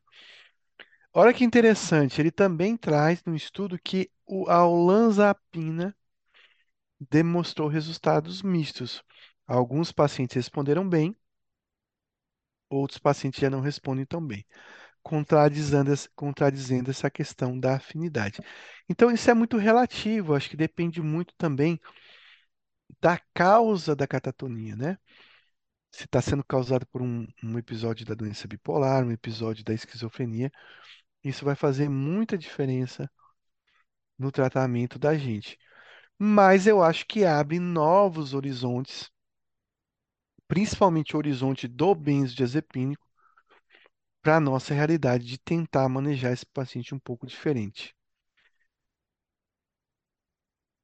Outro alerta é que existe um risco maior de desenvolvimento de síndrome neuroléptica maligna nesses pacientes, que é o estudo de Oshimura.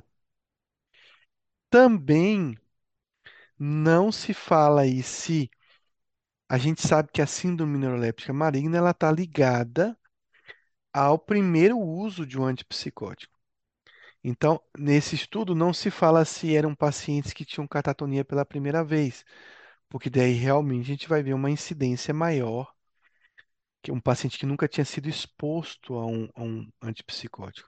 E aí, esses pacientes não expostos, você vai ver uma incidência maior de síndrome neuroléptica maligna. Ou ele não explica se a própria catatonia, pela questão de muitas vezes ter rigidez, muitas vezes ter desidratação, e aí você entra com antipsicótico, muitas vezes tem febre, tem liberação adrenérgica, aí você entra com um antipsicótico potente, essas condições da catatonia facilitam o desenvolvimento de síndrome neuroléptica maligna.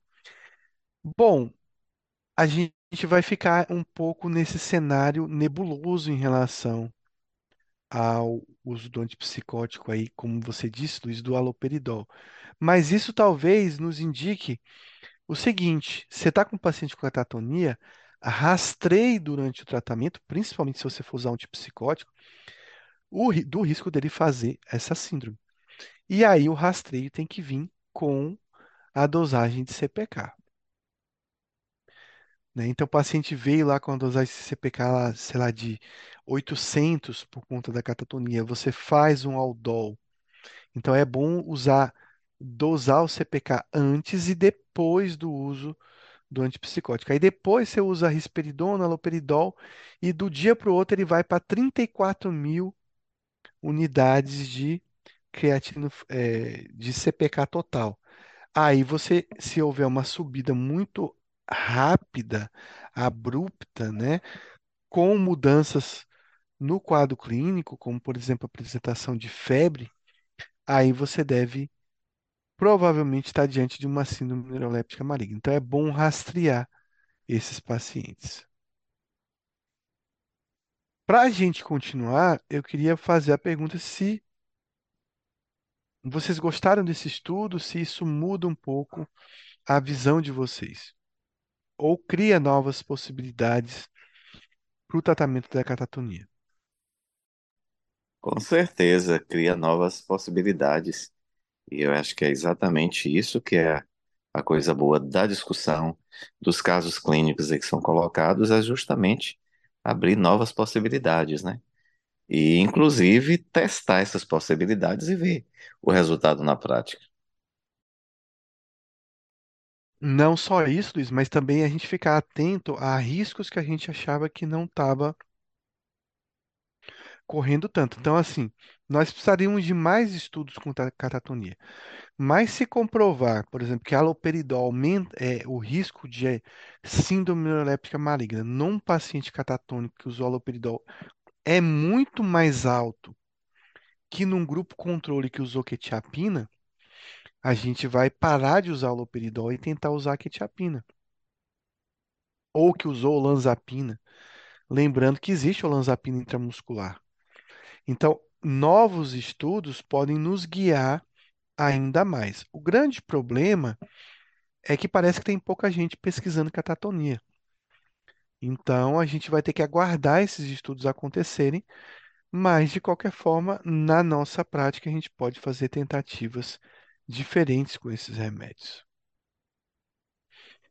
Então, uma coisa interessante aqui, a gente vai falar um pouquinho sobre o primeiro episódio psicótico de um paciente, que foi exatamente o que aconteceu com esse paciente aí. Por que que isso é importante? Então, primeira coisa, a esquizofrenia evolui em surtos. Quanto mais intensos, né, e o psicótico breve é intenso e duradouro, por esses sintomas psicóticos da doença, maior a chance de evolução para um prognóstico negativo. Talvez aí a gente encontre um pouco a razão, né, de um uso mais prolongado de medicamento nesse primeiro momento. Então a gente vai falar um pouquinho sobre os cuidados que a gente tem que ter. Existem vários estudos em relação a isso, sobre o primeiro episódio psicótico de um paciente, que a gente chama de PEP, primeiro episódio psicótico. Bom, esse episódio, a gente tem que avaliar, né, o tempo de psicose não tratada, que a gente chama isso de TPNT. O que é o TPNT? É o delay, é o hiato em que o paciente teve um surto e quanto tempo depois ele foi levado para um tratamento para receber o remédio. Ah, tem um ano que ele está assim. Ah, tem uma semana que ele está assim. Então, esse tempo de uma semana e um ano vão fazer com que o prognóstico, a resposta, seja totalmente diferente.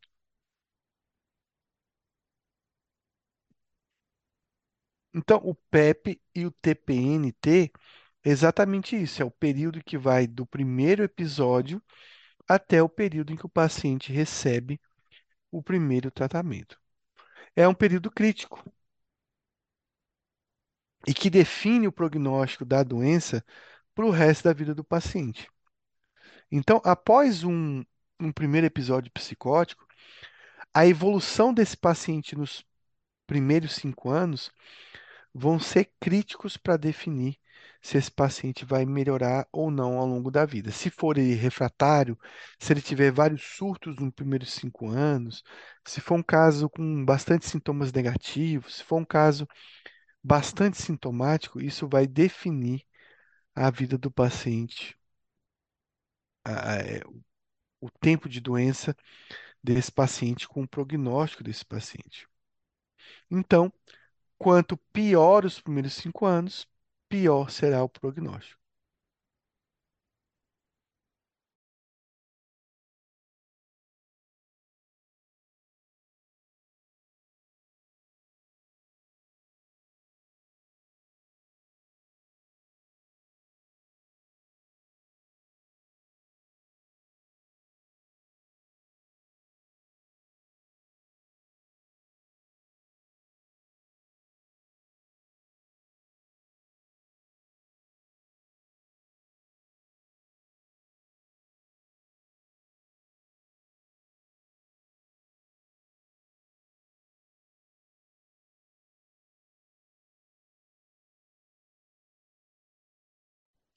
Professor, o senhor está falando alguma coisa? O senhor está aí?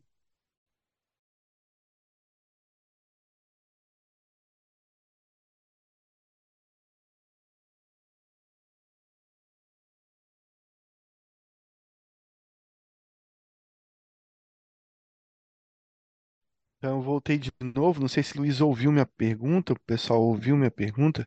O que é importante decidir nesses 5 anos, Luiz?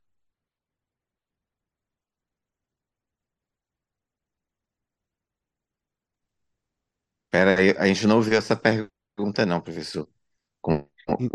Em relação a que exatamente? Então, por exemplo, você está vendo esse slide aqui que está falando o seguinte. O prognóstico do paciente vai ser definido pela doença nesse período crítico, que são os primeiros 5 anos. O que a gente precisa definir em relação ao tratamento nesses primeiros 5 anos? Pegar um cérebro menos sequelado, pegar um cérebro menos agredido pela psicose.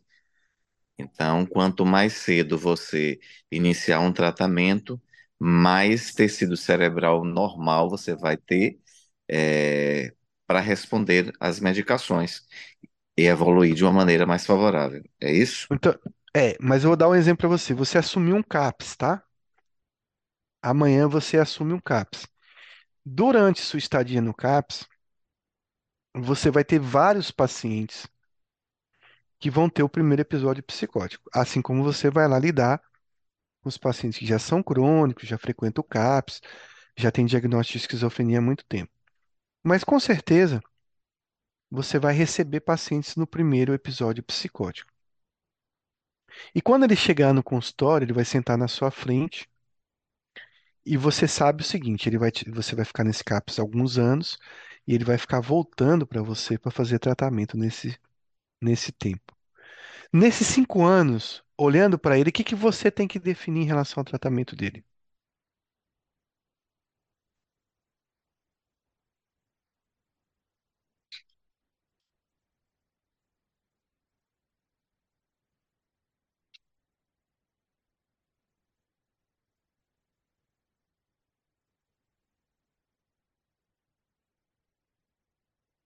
Alguém consegue me responder?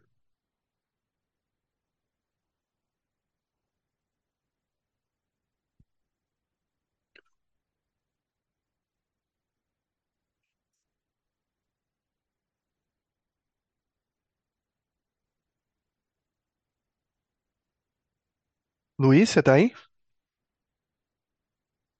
Tô sim, eu ainda não entendi direito a sua pergunta, mas... Então você vai olhar para ele e vai dizer assim: eu tenho 5 anos para decidir começar a clozapina. Não, eu tenho que começar de mais imediato possível, o mais cedo possível, para pegar tecido, cerebral viável. Eu estou falando em 5 anos, é o máximo, estourando. Porque, na verdade, a janela da clozapina mais ideal é de 2 anos. Então, vejam isso, vejam essa questão toda aí do tempo desse primeiro episódio psicótico. Só que aí vem outra pergunta. Para quem está aqui e trabalha em CAPS, ou para quem já foi em ambulatório, quantos pacientes já estão há 10, 8, 15, 20 anos com esquizofrenia, descompensados, com bastante perda funcional e ainda não iniciaram a clozapina? Um monte, para não falar quase a totalidade. Exatamente isso. Então, isso que a gente tem que aprender com esse conceito de primeiro episódio psicótico. A gente tem que começar a decidir a vida do paciente, porque durante esses 5 anos, né, conforme ele tenha surtos, a evolução vai definir o prognóstico desse paciente para o resto da vida. E o prognóstico depende do número de sintomas. Quanto mais sintomático esse paciente tiver, mais descontrolado em relação ao tratamento, pior será o prognóstico dele. Quanto mais recaídas, surtos psicóticos ele tiver, pior será o prognóstico desse paciente. A gente vai ter uma incidência aí alta de primeiros surtos psicóticos, mais em regiões urbanas, mais em grupos de imigrantes. Serão 7 a 43 casos de surto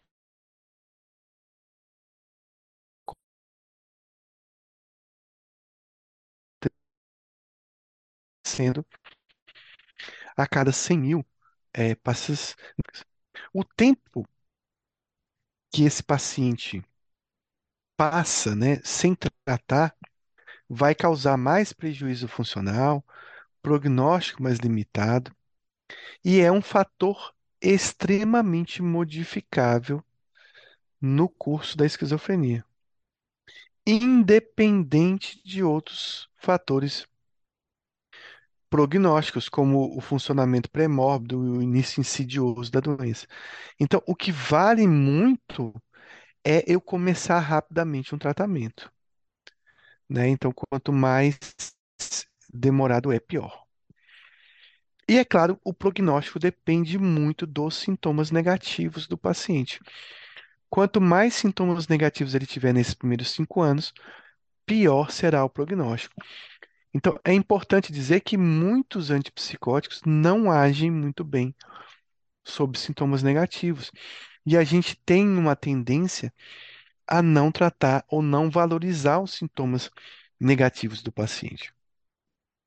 A gente sabe que os remédios mais dopaminéticos, como haloperidol, risperidona, têm menos efeito nos sintomas negativos. Remédios mais serotoninérgicos, como lanzapina, quetiapina, durazidona, tem melhor efeito nos sintomas negativos, sendo a clozapina um remédio que mais causa redução nesses sintomas.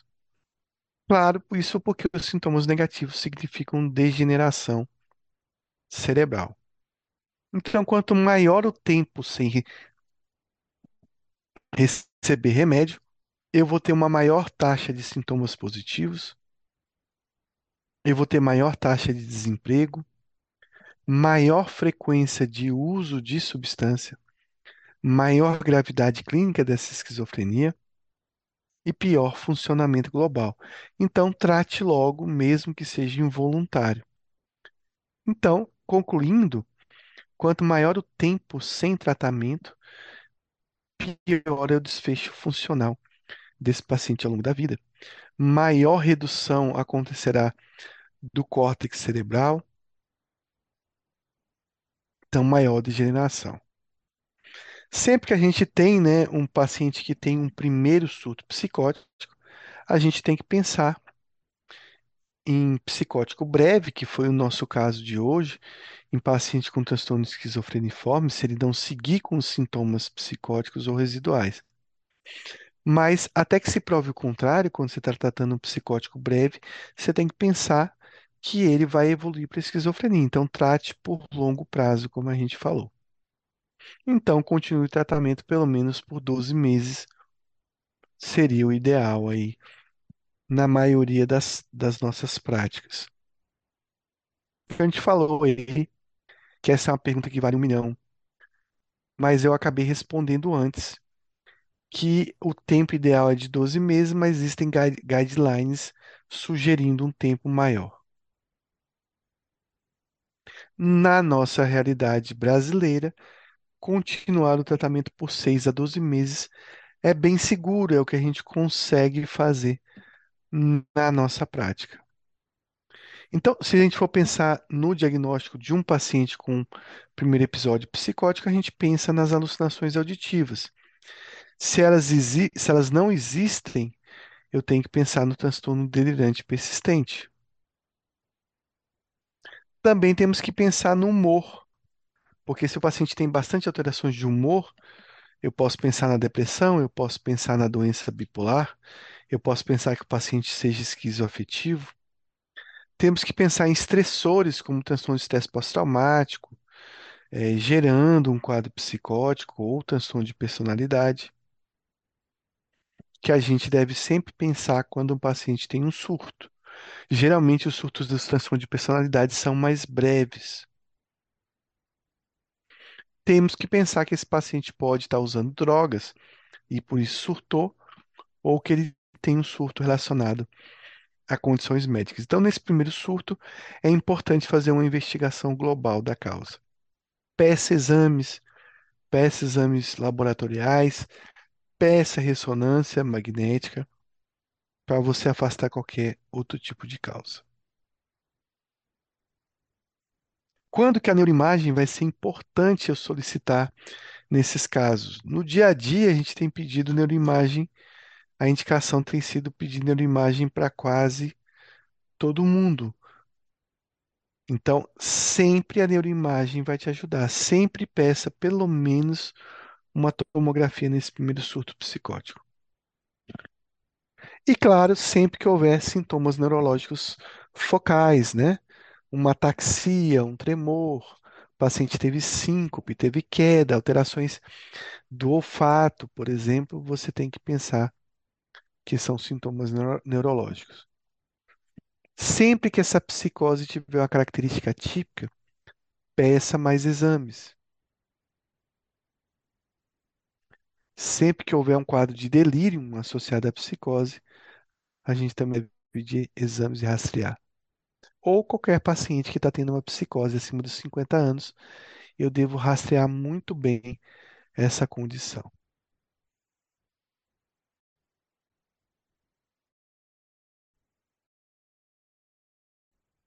O manejamento de identificação precoce, otimizar o tratamento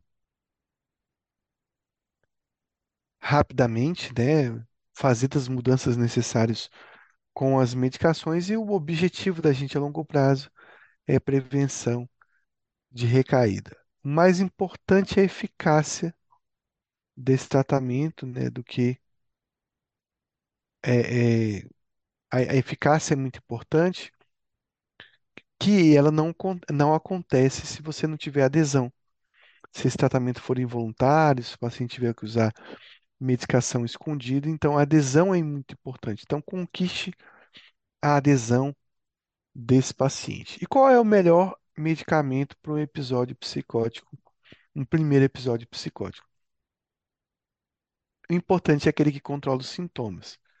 E essa escolha vai basear também na intensidade dos sintomas. Por exemplo, eu tenho paciente muito agitado, né, muito disfórico, violento, eu vou optar por um antipsicótico que controle mais essa impulsividade, como o haloperidol, como risperidona. Se eu tenho um quadro psicótico mais leve, que não demanda uma urgência, uma internação, eu posso tentar uma olanzapina, uma quetiapina. Então, tudo vai depender da gravidade, mas o seu alvo é controlar os sintomas do paciente. gerando, claro, menos efeitos colaterais, que vai aumentar a adesão do paciente. Então, depende do insight também. Se o paciente aceitar tomar um remédio, mesmo não se sentindo doente, a gente está no lucro. Agora, se o paciente não tem insight, tem uma recusa, é opositor, a gente vai ter que buscar um tratamento involuntário para ele. Lembrar que a escolha varia. Os atípicos têm a mesma eficácia dos medicamentos típicos, mas eles têm mais tolerância. O paciente adere melhor a uma quetiapina que um haloperidol pelos efeitos colaterais que aparecem. E, claro, os antipsicóticos atípicos dão menos de cinesia tardia do que os remédios mais potentes. A não adesão do tratamento relaciona-se à mortalidade. Pacientes que não aderem ao tratamento de forma plena têm mais risco de morte precoce. Lembrar que 15 a 35% das recaídas desse paciente já ocorrem no primeiro ano de tratamento. E o paciente observado durante 5 anos, a gente vê que a grande maioria, 80%, faz recaída, pelo menos uma recaída dentro desses 5 anos de acompanhamento.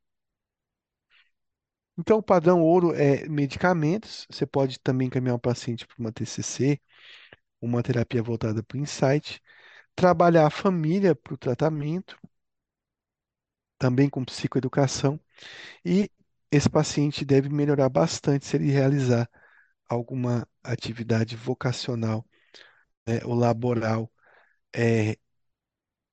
relacionado a esse quadro. Bom, eu vou... Nós chegamos aqui às 22h10, então eu vou abrir para dúvidas e perguntas, comentários. O que vocês acharam desse caso de catatonia? O que vocês acharam dessa discussão? A gente discutiu hoje bastante psicopatologia, né? Acabou fazendo um pouco de revisão. Com um caso curto, mas deu para a gente ver vários fenômenos, né, psicopatológicos acontecendo nesse paciente. Excelente, professor. Mais uma vez, bastante enriquecedor. Coisas novas, novas opções. Algumas coisas para você pensar 2 vezes, principalmente aí o uso das medicações na catatonia, algumas coisas que a gente já tinha uma ideia já bem pré-formada em relação a determinadas medicações, como haloperidol, por exemplo, e a gente vê que muitas vezes não é, ou você precisa ter uma observação mais apurada, né? Uma atenção mais apurada em relação a essas medicações que você está usando. Excelente, parabéns mais uma vez.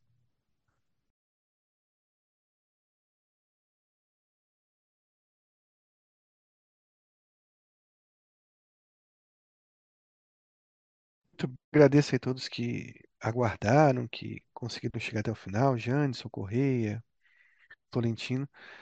Vamos ver, eu vou estar mudo. Se eu ver um paciente com catatonia agora, Luiz, vocês também, eu vou estar tentando fazer o benzo primeiro, esperar um pouco mais e ver se realmente essa resposta acontece como a gente viu aí no estudo, né? Então, eu vou trazendo aí novidades para vocês conforme a gente vai vendo os pacientes. Eu agradeço aí a paciência. Semana que vem a gente volta com novidades também, tá? Eu tô buscando aí bastante nos bancos de dados, meta-análises, revisões, para a gente estar trazendo coisas novas para a gente discutir aqui, né? Novas de TAG, novas de fobia social. Enfim, eu acho que essas coisas a gente também acaba se atualizando mais, tá? Então... eu agradeço a todos, uma boa noite. Semana que vem a gente volta no nosso horário habitual, segunda-feira, né, à noite, às 8 horas da noite, mas eu vou dando informações. E essa semana aí, acompanhe o Instagram do PrepPsic, que vai ter bastante questão aí relacionada a nossa aula e outras questões também. Então, boa noite, bom descanso. Pois é, professor. Uma reclamação aqui para o senhor, viu? O senhor está esquecendo muito o Instagram. Essas perguntinhas são sempre muito legais. E aí o senhor, de vez em quando, começa a ter um período que o senhor lembra mais, depois cai naquele esquecimento. Então, que fique aí a reclamação para o senhor estar sempre atualizando aí e colocando essas perguntinhas que faz a gente ficar estimulado. Tá bom, Luiz, vou tentar. Na verdade, não é nem esquecer, mais é tempo mesmo. Mas essa semana eu vou estar com um pouquinho mais de tempo, eu vou rechear lá o Instagram e vou dar dicas de alguns filmes legais, tá? No Instagram também, acompanhe filmes relacionados à psiquiatria. Muito bem, então, boa noite a todos, bom descanso, obrigado, Márcia. E até semana que vem.